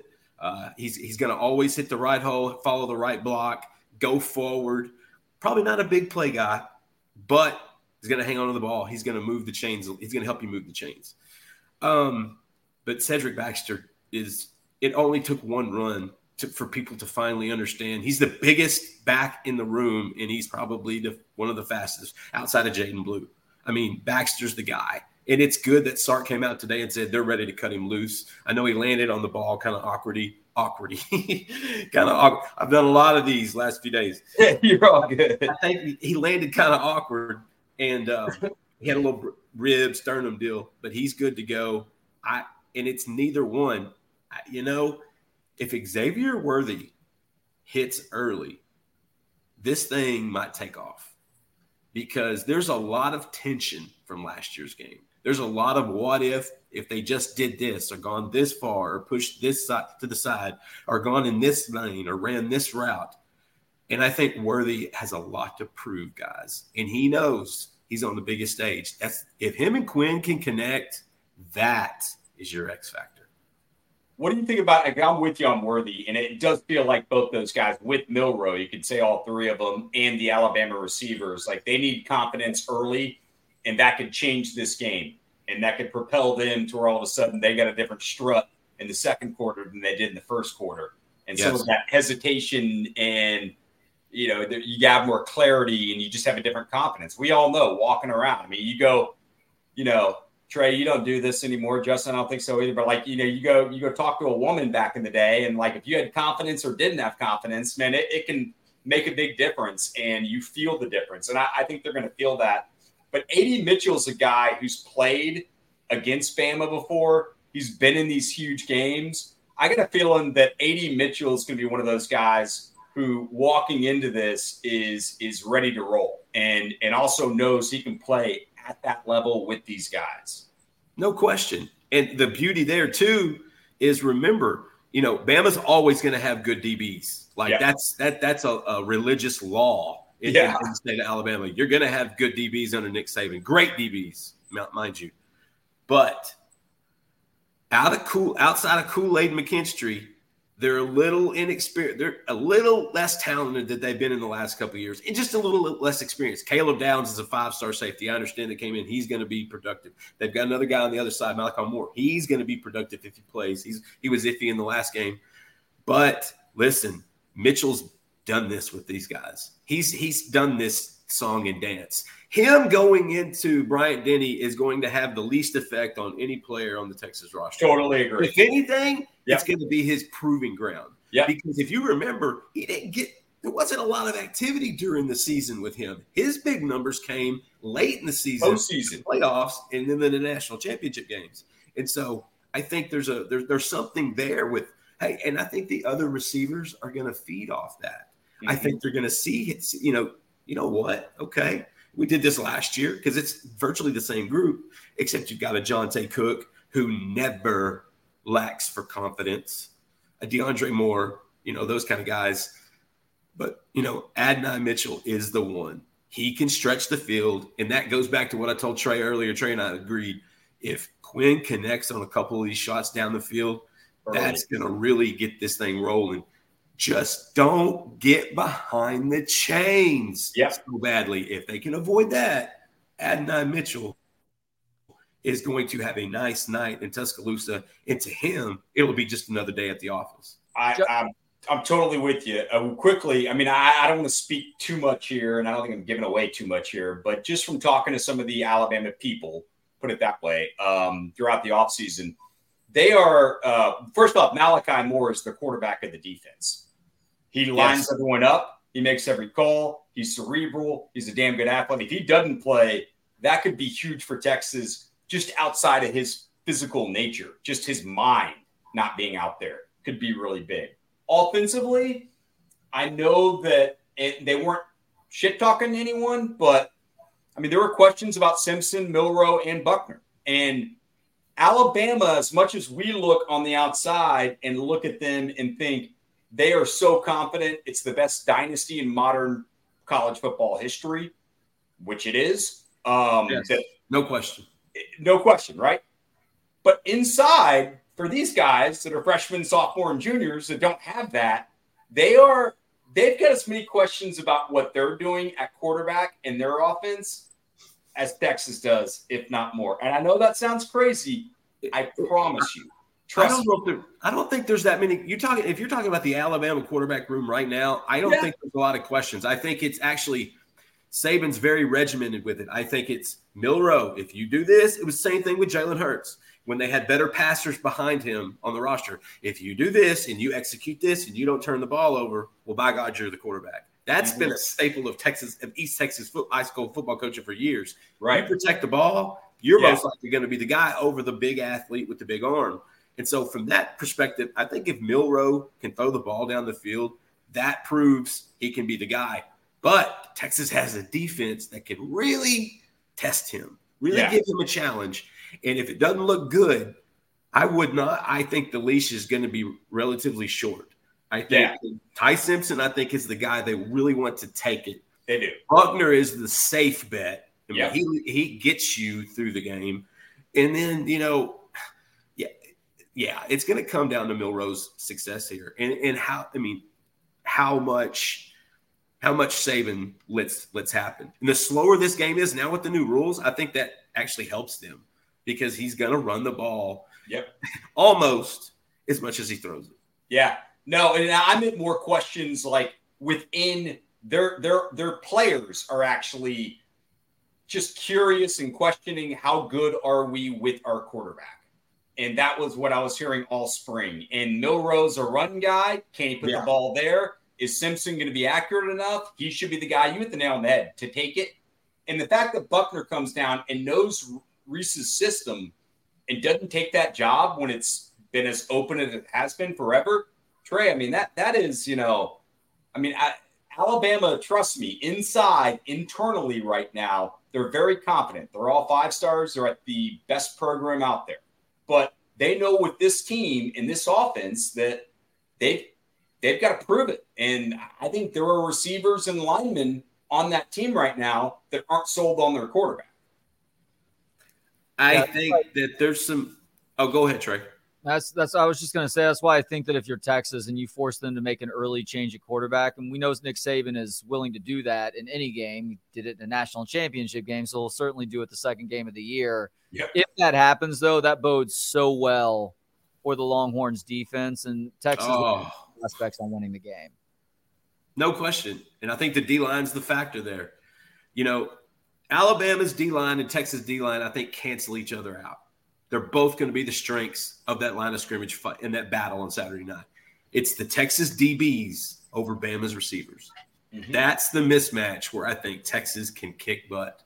I think that's where a Malik Muhammad can bait a Milroe because they're both in their second game. But let me tell you something Malik Muhammad isn't a freshman. He doesn't play like a freshman and he doesn't act like a freshman. So it's really just a title. I think that's your mismatch. And I think if they can get in on Milroe, and I told him earlier, I think Jalen Catalon's your spy. Yep. If and listen, there's some guys with stuff to prove because I think the last time Catalon played Alabama, he had like 13 or 14 tackles. There's there's there's something to prove there, and I think they've been saving Catalon for nine months for to, to, to like take take take the leash off, take take the collar, let him eat. Trey, we talked on Tuesday about who would be our number one spy. We gave forward, we gave different guys, but we both said Jalen Catalon's your guy because Catalon also has a nose for that type of stuff, and he can make plays.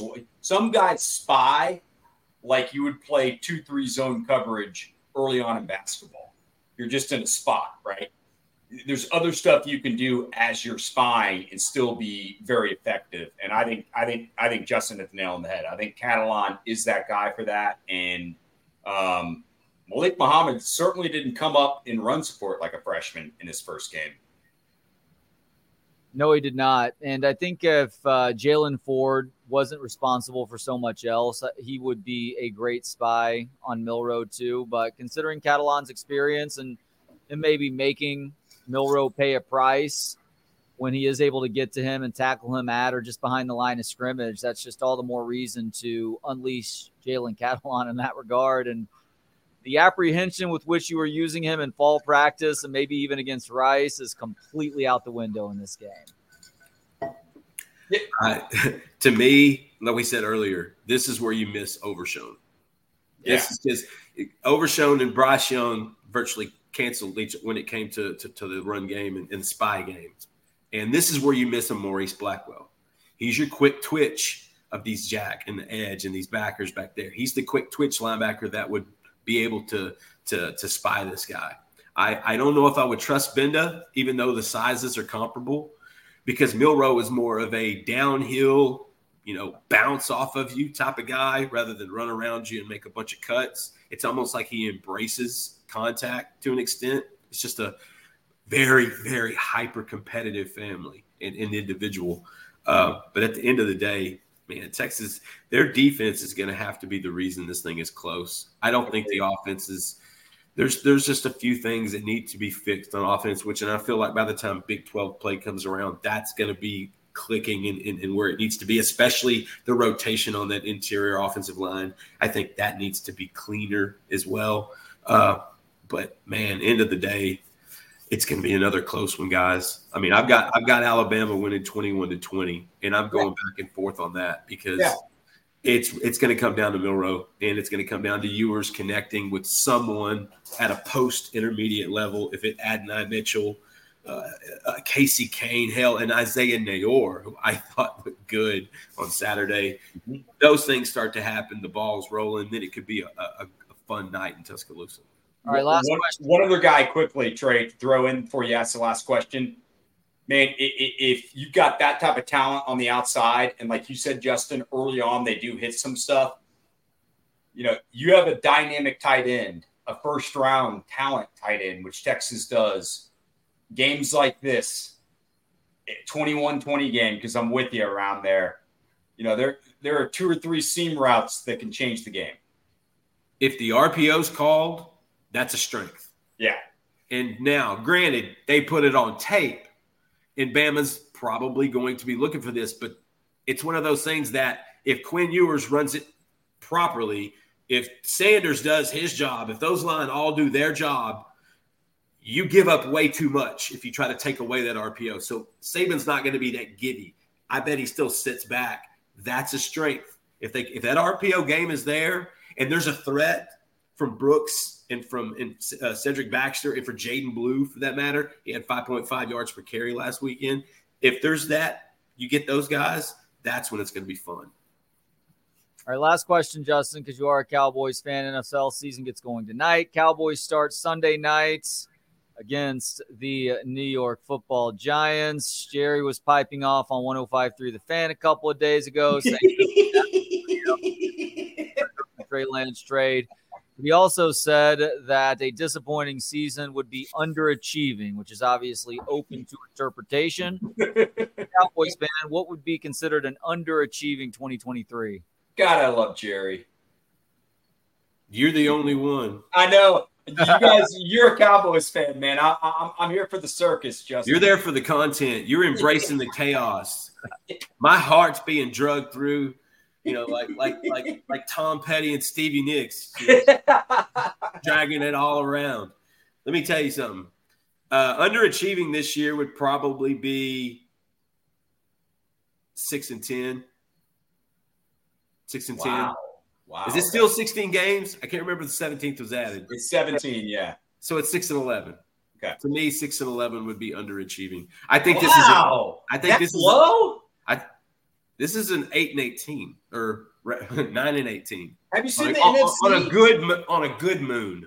Wow! Oh my God! Here's the thing: they had the best offensive line in the league for a decade. Yeah, with that wither. Yeah. So at, without Zack Martin, Tyron Smith's still banged up. Practice yeah. report came out today about him possibly not playing. Yeah. The O line is not what it was. Tony Pollard is exciting, and he hasn't run one time for real since that injury. Um, CeeDee Lamb is a star, future star. But Dak had Dak regressed last year. If Brandin Cooks can just be what Brandin Cooks has been for the last five years in the NFL, and that's a thousand yard rusher with four or five, five plus touchdowns each season. If he can just be that, take the guy, take that other safety away, the offense will be okay. I I don't know about the defense. I really there's there's there's just a lot of question marks for me, and I think Dan Quinn is the I think that's the best side of the field, especially it was last year. But the last part of the season that they went south so bad, especially stopping the run, and so right now I, I think they're eight and eight. I think Philadelphia is so much further ahead of everybody else in that division, probably in that conference. Yeah. Um, San Francisco should be a lot better, but they, the best roster management without the actual production that actually gets you a trophy. It's kind of weird. Uh, Cowboys wise, underachieving, brother. Uh, Trey, I, I, six and eleven is underachieving. Man, I, uh, I am looking at the NFC. I don't see a lot of teams, but I also every point you made is valid. Their offensive line has not been the same. So, um, but I also feel a lot of since 1995 everything you've been drugged through with Stevie Nicks. Um, that that that that is built up here, and I, I don't blame you. Um, I mean, the Cowboys should be better than that. Before we let him go, you are a Rangers fan, right, Justin? Oh Lord, what are you doing to the guy? No, what you know what? I'm going to drag both y'all through it. Justin, I've turned into a Rangers fan. I'm a Cubs guy. I've watched every single game. I can tell you more about your team than most people can. I fell in love. You, did you see Evan Carter was called up? Oh, really? I didn't see that. Garcia was placed on the IL. Evan Carter was called up. I, I Garcia a substantial investment in Evan Carter autograph rookie cards. Substantial. so I need Evan Carter to play well. Do you remember the scene in the movie the, in Joker with Joaquin Phoenix, and they're sitting at, on that stage, and he's doing that talk show, and the guy's like, you know, what's been going on, and, and, and he looks at him and goes, well it's been a rough two weeks, man. That's me right now. It's been a rough two, three weeks. Okay. I know. And here's the worst part. I told Joe in May, we actually have it on tape, on video, which I'm going to cue up when it does come, ha- when it happens. I told Joe Texas is not winning the division in May. I said, listen, this is this is just getting out of the gate hot and heavy. They're not going to I didn't know it was going to go this south, this fast, this pissed, this poor. I, I did not know that. Um, we should have seen it when Chris Young decided this bullpen was okay, adding Chapman and Stratman. But I'm not going to. I could just go on and on. The starting pitching has been somewhat phenomenal. If you can't be better with that starting pitching, be more consistent hitting instead of a 15 to six game, and then it's three or four games with one or two runs. End of the day, yes, I'm a Rangers fan. You know this. My son is turned into a diehard he lives pitch to pitch while he's watching the game and he's playing MLB the show, doing the same thing. He is obsessed with the Rangers. He's learning what dad has learned for 46 years. This is pain. this is the way this is just the way the world works. We get success in all the other teams. Yeah. I tell him the Cowboys, one of the best franchises in history, some of the most most wins, a lot of Super Bowls. Mavericks, awesome. We got Luka. We got Luka. You got a ring. Dallas Stars. If we're not, we're not. We've got a Stanley Cup, but we've also been to the Cup three or four times since then, and, and that's a, pro, a that's a team that's it's on the rise. The Rangers, man, the Ranger. I, I mean, it's it's painful, and I, I can take losing, but that series against Houston, whew, there's a lot of Ron White would say it. There's a lot of quit in that team. uh, I hate to say it, and uh, why not? You know? Why are you a Rangers fan? I thought you were an Astros guy. No, I'm a Cubs guy. I'm a I, I'm born and okay. raised in Austin. I didn't You're... realize Houston and Dallas had a beef until my freshman year at UT because I knew Austin was the best city, at least back then. Right, right, right. In the state. Like if someone from South Padre would have come up, that's the only person I would have dueled with and had an actual argument with. Houston and Dallas weren't Austin. So I got buddies from Houston and Dallas my freshman year, and they're going toe to toe about everything. So oh. I never knew you guys had a fucking rivalry. I just didn't. I, I lived in both. So technically, personally, I didn't. I grew up around Dallas, you know, at younger. So that's where that's where it started. I was four years old. I was a Mavericks fan, Cowboys fan, then Rangers fan a few years later. Right. So that's where my roots were, and I was always too, told though root for the home team. So if the Houston Rockets were playing the Lakers, we're rooting for the Rockets. We're rooting right. for the team. Ralph Sampson, uh, you know those guys. If you know, if that's the way I've always been raised. I've been to more Astros games than I have uh, playoff games than I have Rangers games, and that was before their World Series run. This was years okay. ago. So I, I, I like both. I've got my son likes both. He actually play. He played on the Astros this year. He, he loved that. But this collapse is just. Chris Young deserves all this. He does, and he didn't construct this group. Jonah Heim trade for, uh, from Elvis Andrus for the Oakland A's. Jon Daniels stole that. Yeah, there were a lot of these moves that actually John, or I think the uh, the low uh, Nathaniel Lowe one was another one. Like Jon Daniels' handprint is still on a group of these guys. No doubt. No doubt. The reason I became a Rangers fan, though, is because I'm a sports addict and I love baseball, and y'all know that. And so I'm watching, you know, I'm watching tons of games, but the Rangers are on every night. The Astros aren't. And, and so I so I love I, I will fall in love with teams even if they're not my team because I love sports. So the Rangers are a likable team, man. And I get your son watching them, and you know, so I just started rooting for them organically, not even meaning to. I will say though, there is some irony in that fact that you guys should have a ring because you had a right fielder Cadillac the ball, and this one went too tough and what blows out a foot. Sorry. Did you have some bet, Trey? Justin, Justin's gonna hit slick right now and get out of here. Yeah. Did you like have a bet with him or something like, hey, let's see how many buttons we can push for his first appearance on here? I mean, is it enough for my heart to explode? Are you trying to go Roy Firestone and get me to cry? Like, what's the result here? And if you're in on it, in on it, I want on the cut because this is some pain. This sucker brought up the 2011 World Series. I be goddamn. He told me, "Can you Barbara Walters him?" And I go, "I ain't ready for that. I'm not emotionally there." The Trey real, knows. The real conversation pre-show was Kevin saying, "You know, I think we need to talk about that Rangers Astros series." Yes, well, a little poquito. Yeah.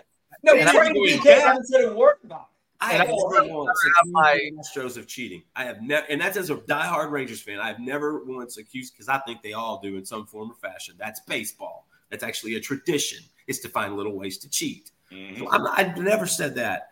But no, there's no reason to bring up any of it. They should have actually played in the ALCS, the Astros and the Rangers in 2016. Texas got upset by the Toronto Blue Jays when they were up two games and could have clinched it in the third. Houston had a good start against the Kansas City Royals, couldn't beat them though. I think the Royals came back and finished that series. We almost had an ALCS of these two teams, Texas and Houston. I like the rivalry. I think it brings out a nastiness. Oh, I think it's great. I think it's fun, and I'm gonna let my son figure out which team's his team, which team he follows. But right now, yeah, he's a Rangers guy. I, I also like the rivalry too, Justin, but I don't like when it looks like the some of those Texas OU games from the early 2000s fans are leaving at halftime. That's on him, Justin. That wasn't me. That's on him. And that hurts me too, okay? Yeah, well, I'm trying to get you back a little bit. I can't talk about your Cubs not winning a World Series anymore because they won one of those a few years ago. Thank God. Comment pre show was I would rather watch my mom and dad have sex in 2023 as the people that they are now than talk Texas Rangers baseball the rest of the year. I'll talk Rangers again when they give me a good reason, a positive reason to talk Rangers baseball. That's not going to be happening though. It's time to look forward to 2024 unfortunately.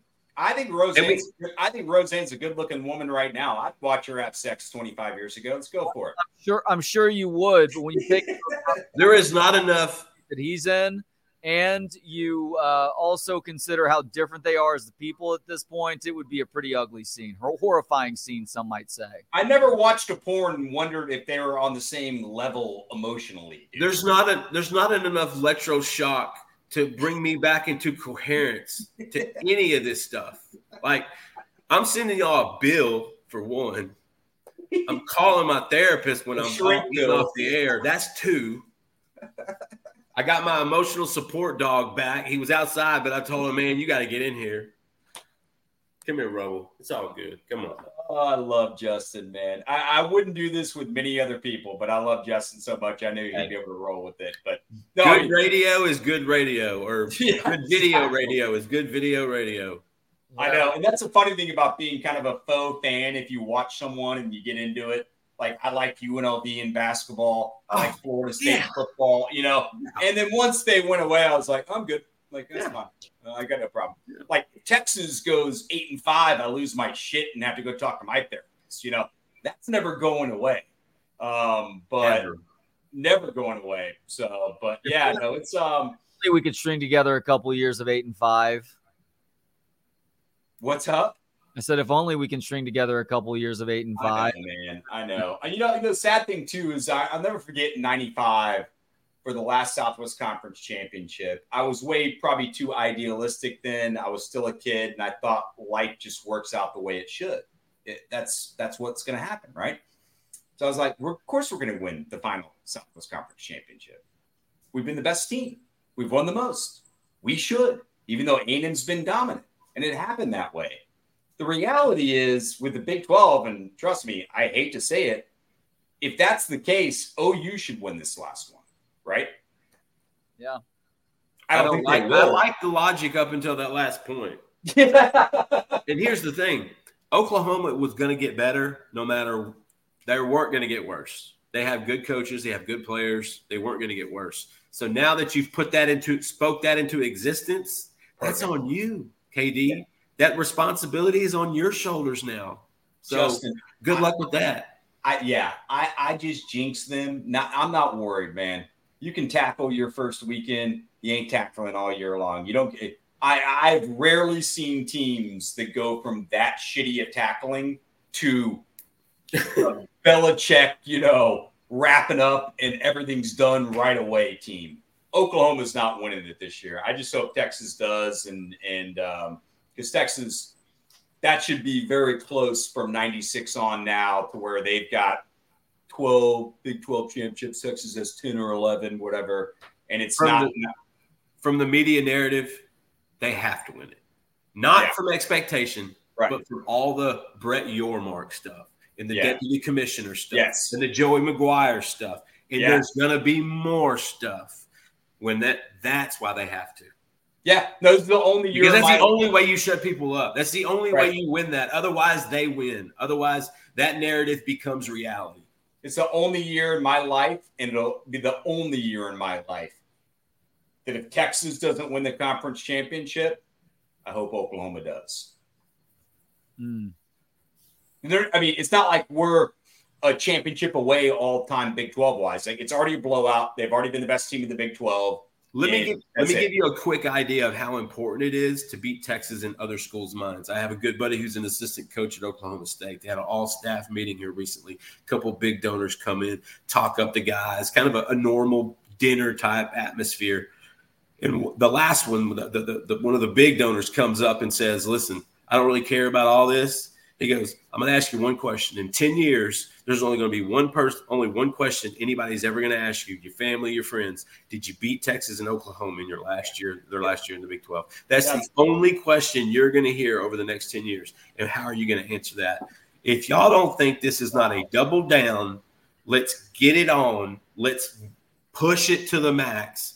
Listen, that's what's going to make college football a freaking blast this year every game is going to have some sort of connotation. They're going out. They're, it's, and that's why I'm telling you, if Texas runs the gauntlet and does win this thing, they did it in a big time way.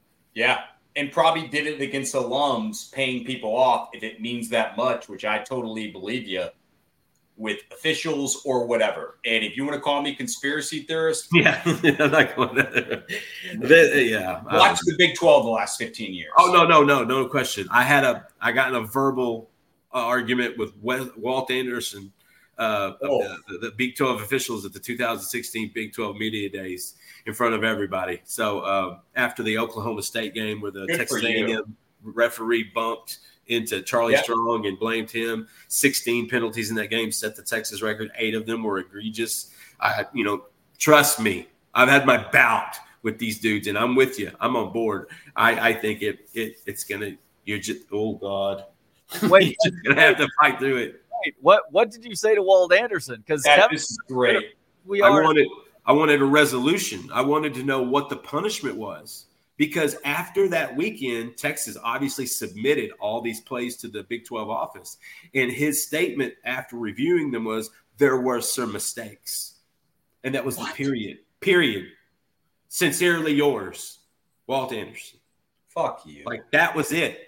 So I asked him, well, how were these guys held accountable for these mistakes? Why wasn't there anything done by the league on something willful to Buddy? Any any lawyer will tell you you know, you accidental is one thing, willful, that's another bracket. And I think that's exactly what happened. So I wanted some I wanted some accountability. He was Good not ready for that question. One of the many reasons Justin Wells kicks ass. Trey and I were at that game and had to do post game. And I made it a point, Trey, and you have too when we do post game. It's very easy to talk about a call here and there. And I'm like, let's not do that. It didn't you know, th- there's other stuff to talk about. Right, right. And I looked, I looked at you. Remember Trey and I go, dude, we, we got to break that. I mean, we, we, were we had good angles with Trey's seats on all these, and I hadn't been to a, a game live in a little while. And I, I mean, we were losing our shit, and rightfully so. Saw the bump, but as you mentioned, of the 16 penalties, eight or more felt egregious, and even more than that, there were a lot of penalties, which I'm worried about holding against Texas that's never called. Did you know Oklahoma only had one holding call against them last year? Oh yeah. It ain't just, it's not just Texas. Now Tom, you all know Texas is as right. much hated as anyone. Oklahoma's getting it too. That I think it's going to make both programs just fight harder. I think Oklahoma's going to be better for it. I think Texas is going to be better for it because they know now they cannot sleep one time, one week. You cannot. Crazy stuff can happen. You can go to Ames on a team that's lost half their squad to dual fans or fan du, du, DraftKings, and you can things can happen. Crazy things can happen. But knowing that everything around them that's kind of working in unison, you just know you have to be ready every single Saturday. To me, I think that gives Texas an advantage. They know for a fact they can never let down. Not till that buzzer goes off, they can't stop. Oh boy! Wow, what a what a final twenty minutes of this conversation. He is Justin uh, Inside Texas, InsideTexas.com, the On Texas Football. He's the best man. Check them out there, and check them out usually on weeks where I'm not losing track of the day of the week on Wednesdays in the twelve o'clock hour with Trey and BK. Justin, always a pleasure. Let's uh, let's watch the Longhorns win one in a couple of days, huh? Hey Trey, you, music to my ears, man. So good to see you. So glad to last week was good. I, I, thought this was even better. No offense to BK. Well, some offense to BK. Uh, but all in all, appreciate you guys. KD, nothing but love, man. Yeah, good to see your face. Good to hear your voice. Yeah. You guys know the rules, man. Appreciate yeah. it. let's catch up soon, Justin. I mean, you are, you know, you are truly one of the best, and you're you're as good behind the scenes as you are in front of them. That that says a lot about you as a man. So appreciate you guys. Thank you. Yeah. Thank you. See you, Justin. Dude, I love that guy. I would not have done that if it was any.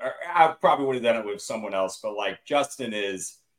You, you and BK were definitely tight with him, and I've gotten tight with him the last I don't know two years, and um, he's just he is everything that he comes off as and more. You know, genuinely good dude. Yeah, and I'm perhaps an obvious admission here. I'm not the best relationships person necessarily. Like the relationships that I have, I I value them, but I'm not great at fostering relationships with a lot of different people.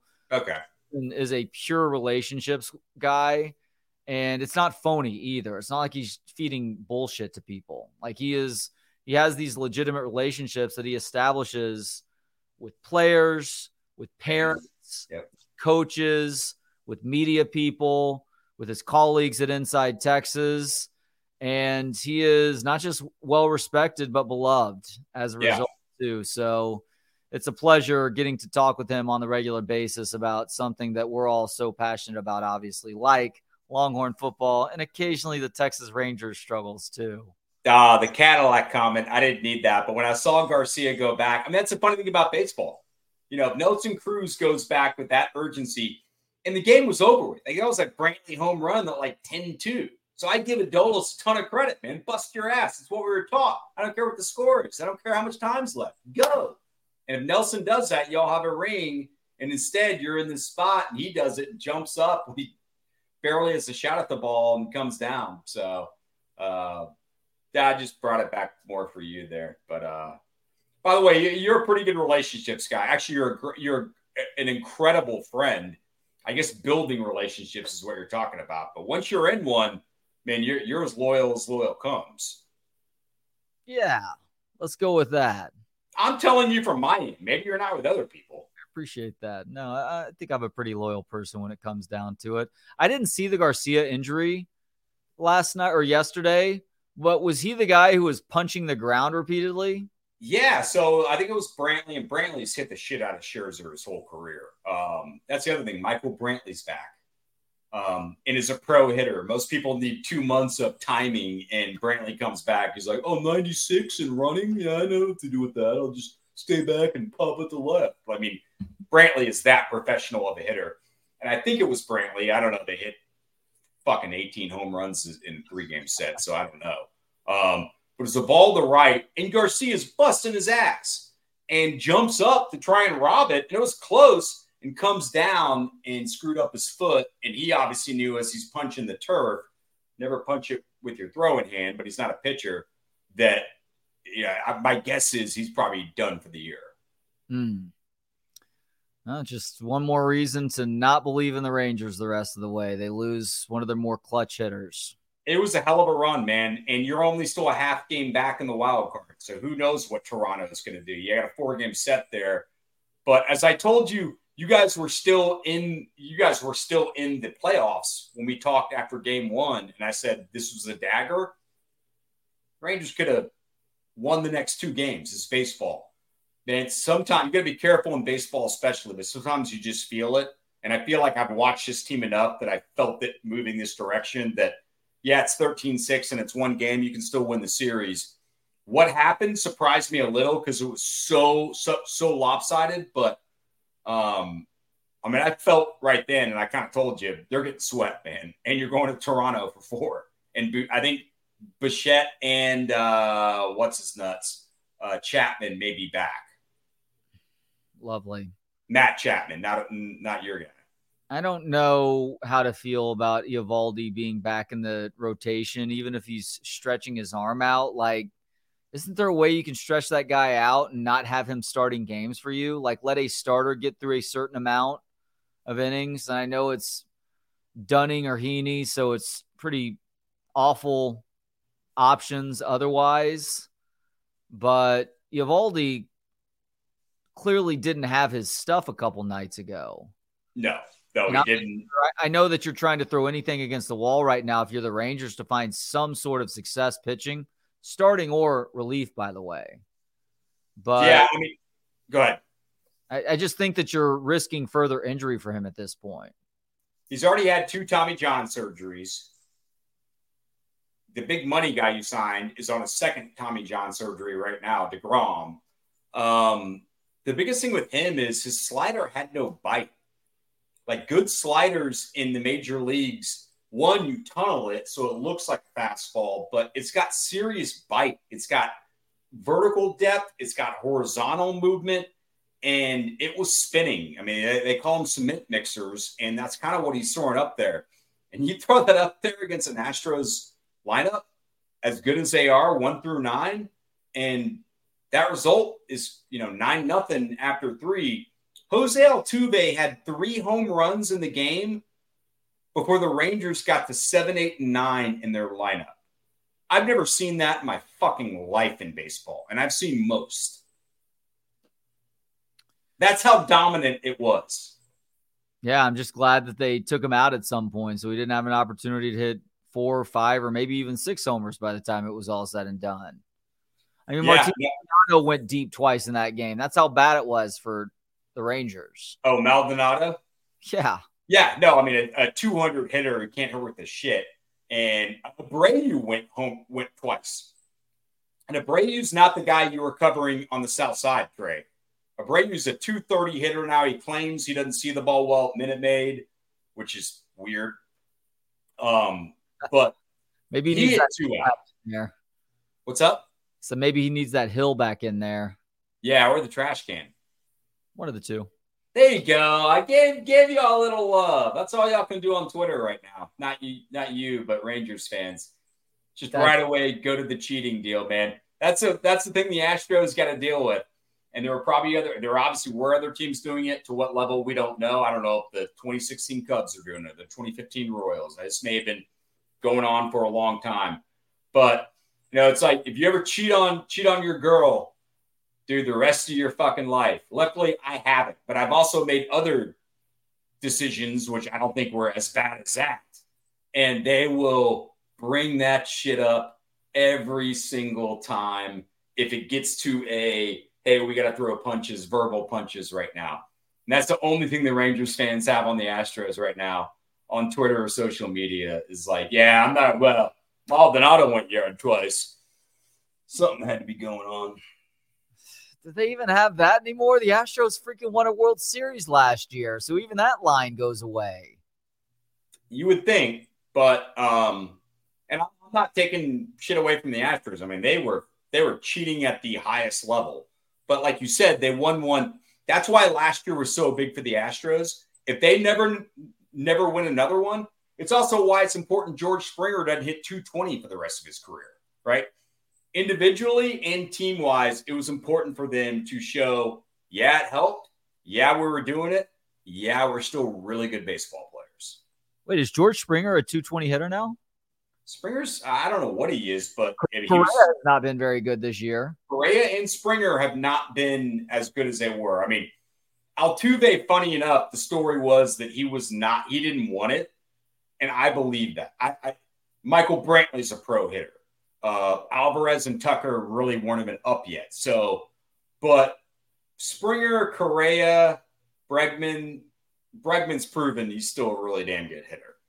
But I don't with Altuve, by the way, because that video does exist from the year they won their first World Series where he hit a walk off and everybody was running to home plate to tear his jersey off of him and he was like holding on to it, like holding on to it tight, like no, no, no, stop doing that. Like that was that was weird to me. It was it was a bad tattoo. I don't buy that at all. Um, that tattoo, what the excuse was, a tattoo. Yeah, it was a, it was an unfinished tattoo. Bullshit. Yeah, I mean that that that that's not gonna fly. That's, so that's yeah, wires and everything. Look, I mean, you open yourself up for that. You know, you cheat on Justine once, Trey she's gonna she's always gonna wonder were you really hanging out with kevin playing video games? Why do you smell like perfume? He wears perfume. That's what he's doing now. All right he's he's turned 50 and he's he's turning over a new leaf or something like that all right? He's trying to get the bachelor smell out of his apartment so he's No, gosh, it's tempting to get into this story that actually has to do with that, but I think we're going to save this for. Let's save it because it's a it, it's a story that'll that'll go on forever. But Trey's the last guy to ever cheat and would ever do that. But Craig says bad tattoo, no such thing. Actually, oh. isn't aren't most tattoos bad tattoos? Isn't that the point of tattoos? That it's something that you get that you feel so strongly about in the moment, but then eventually you realize that it wasn't good enough, so you get another tattoo to help obscure the first tattoo and so on. Well, I think it, I think it also turns into an addiction. But when we were growing up, man, the only people that had tattoos were convicts and Navy guys, right? Old Navy guys. Yes, in Vietnam, and it's like, hey, good for you. Thanks for serving our country, man. And if you're a convict, you know, just be cool in the bar, all right? And so I don't mind. I mean, I think it's gone way overboard, but whatever. I mean, you know me, very libertarian, dude. Do what you do. Like you're not hurting anyone. Fucking put a face tat on there. You may not get hired at the job you want down the road, but the biggest thing I've seen with tattoos is, and definitely during my MILF phase, is the older you get, stuff sags. You're not in shape anymore. Yeah. The big arms you had with the Andy Katzenmoyer barbed wire, guess what? It, it ain't there anymore. And the tats not only fade, but your body changes. I like this country in 30 years with all these people that have tats everywhere. There's a chick who lives here who has two tats above her knees. Mm. Why'd you go there? Yeah, I don't know. And that's it. Like no other tats, but two tats above her knees. I don't know. Is it like a uh is it like a uh, a sunny side up egg that she wants to turn into over easy or something in 10 years? I don't know. No, get your tattoos. Just remember, um, I, you don't have a tat, do you? Me, no, no. My problem with tattoos is I change my mind entirely too much. So yeah. nothing short of commemorating a, a, an unexpected death is something that I would regret probably in a half decade. Agreed. Yeah, I think I, I was going to get one. Even like at 16, I thought at some point there's going to be something I would get a tattoo. And then I just ran into life with cancer and everything. And I got scars all over my body. I, I get naked and one look in the mirror and go, God, if I was gay, I'd do that. Um, but no, I mainly I look and see scars and I got scars everywhere. So th- those kind of those are my life tattoos, you know. Yeah, that's a good point. And generally speaking, like I know I made the joke and Craig follows with "How dare you?" How dare you? I love DC, man. For the most part, I, am fine with tattoos. Like you do you, that's fine as long as it's not something flagrantly ignorant. Like you, I don't know, maybe a swastika on the forehead for all those. Right. Uh, I'm I'm not cool with that. All right, I'm not that libertarian. That is. But again, that's you. Stupid decision by you because you're going to be an outcast for the rest of your life. But I guess go for it. But there are certain tattoos that in my single days would completely shut down something that was potentially going on with a girl that I was seeing or hooking up with. For instance, there was one, and I guess we're gonna leave you people on with this one today. There was one where like we did our thing and then it was over with. She got up to go get a drink of water or something, and I'm not even kidding you. It was a lower back tattoo that was the size of a dinner plate and I want to say she was Irish. It was like her family crest or something. And I'm just sitting there thinking to myself, well, I'm going to be completely embarrassed to ever be seen out in public with you at a beach when you're in a two uh, two piece bathing suit. So this is the end for us right now. Really? So I walked out of there. Yeah. Oh my god! I always like. I always like. I always like the tramp stamp. It, it was a good landing spot. Yeah, but when it's when it's a dinner plate though, I mean it's going from love handle to the love handle and it's going halfway up the back and it's yeah bleeding into the crack too. It's just entirely too much. And she also let her dog stay in there when it was happening. I don't I don't want any sort of audience. I definitely don't want an audience with a creature who has a keen a sense of smell as that creature does when sex is happening. Yep. No, they they're smelling stuff that that we don't. Uh, I did like though when when I it was impossible for me to get laid. Any chick with a nose ring, smoked, a tattoo, I had enough problems. I, I thought this is you know, there's you know either bad decisions going on here or she's just super liberal and's going to let it go. I, I was hit on them quicker because I thought there was a better chance I could get laid. What was it? Nose tattoo, tramp stamped, or smoked? No, nose ring, tattoo, or smoked. It, any of those three, I always felt like, you know, there's a better chance. What I didn't realize is I should have been going after the preacher's daughter. Mm, yeah. I didn't know that then. You know, you live and learn. Been oppressed entirely too long. All right. Kind of like taking a shit in your pants. You live and learn. to the end. We came full circle. How about that? First rule of hooking up with a tramp stamp is don't keep doing it.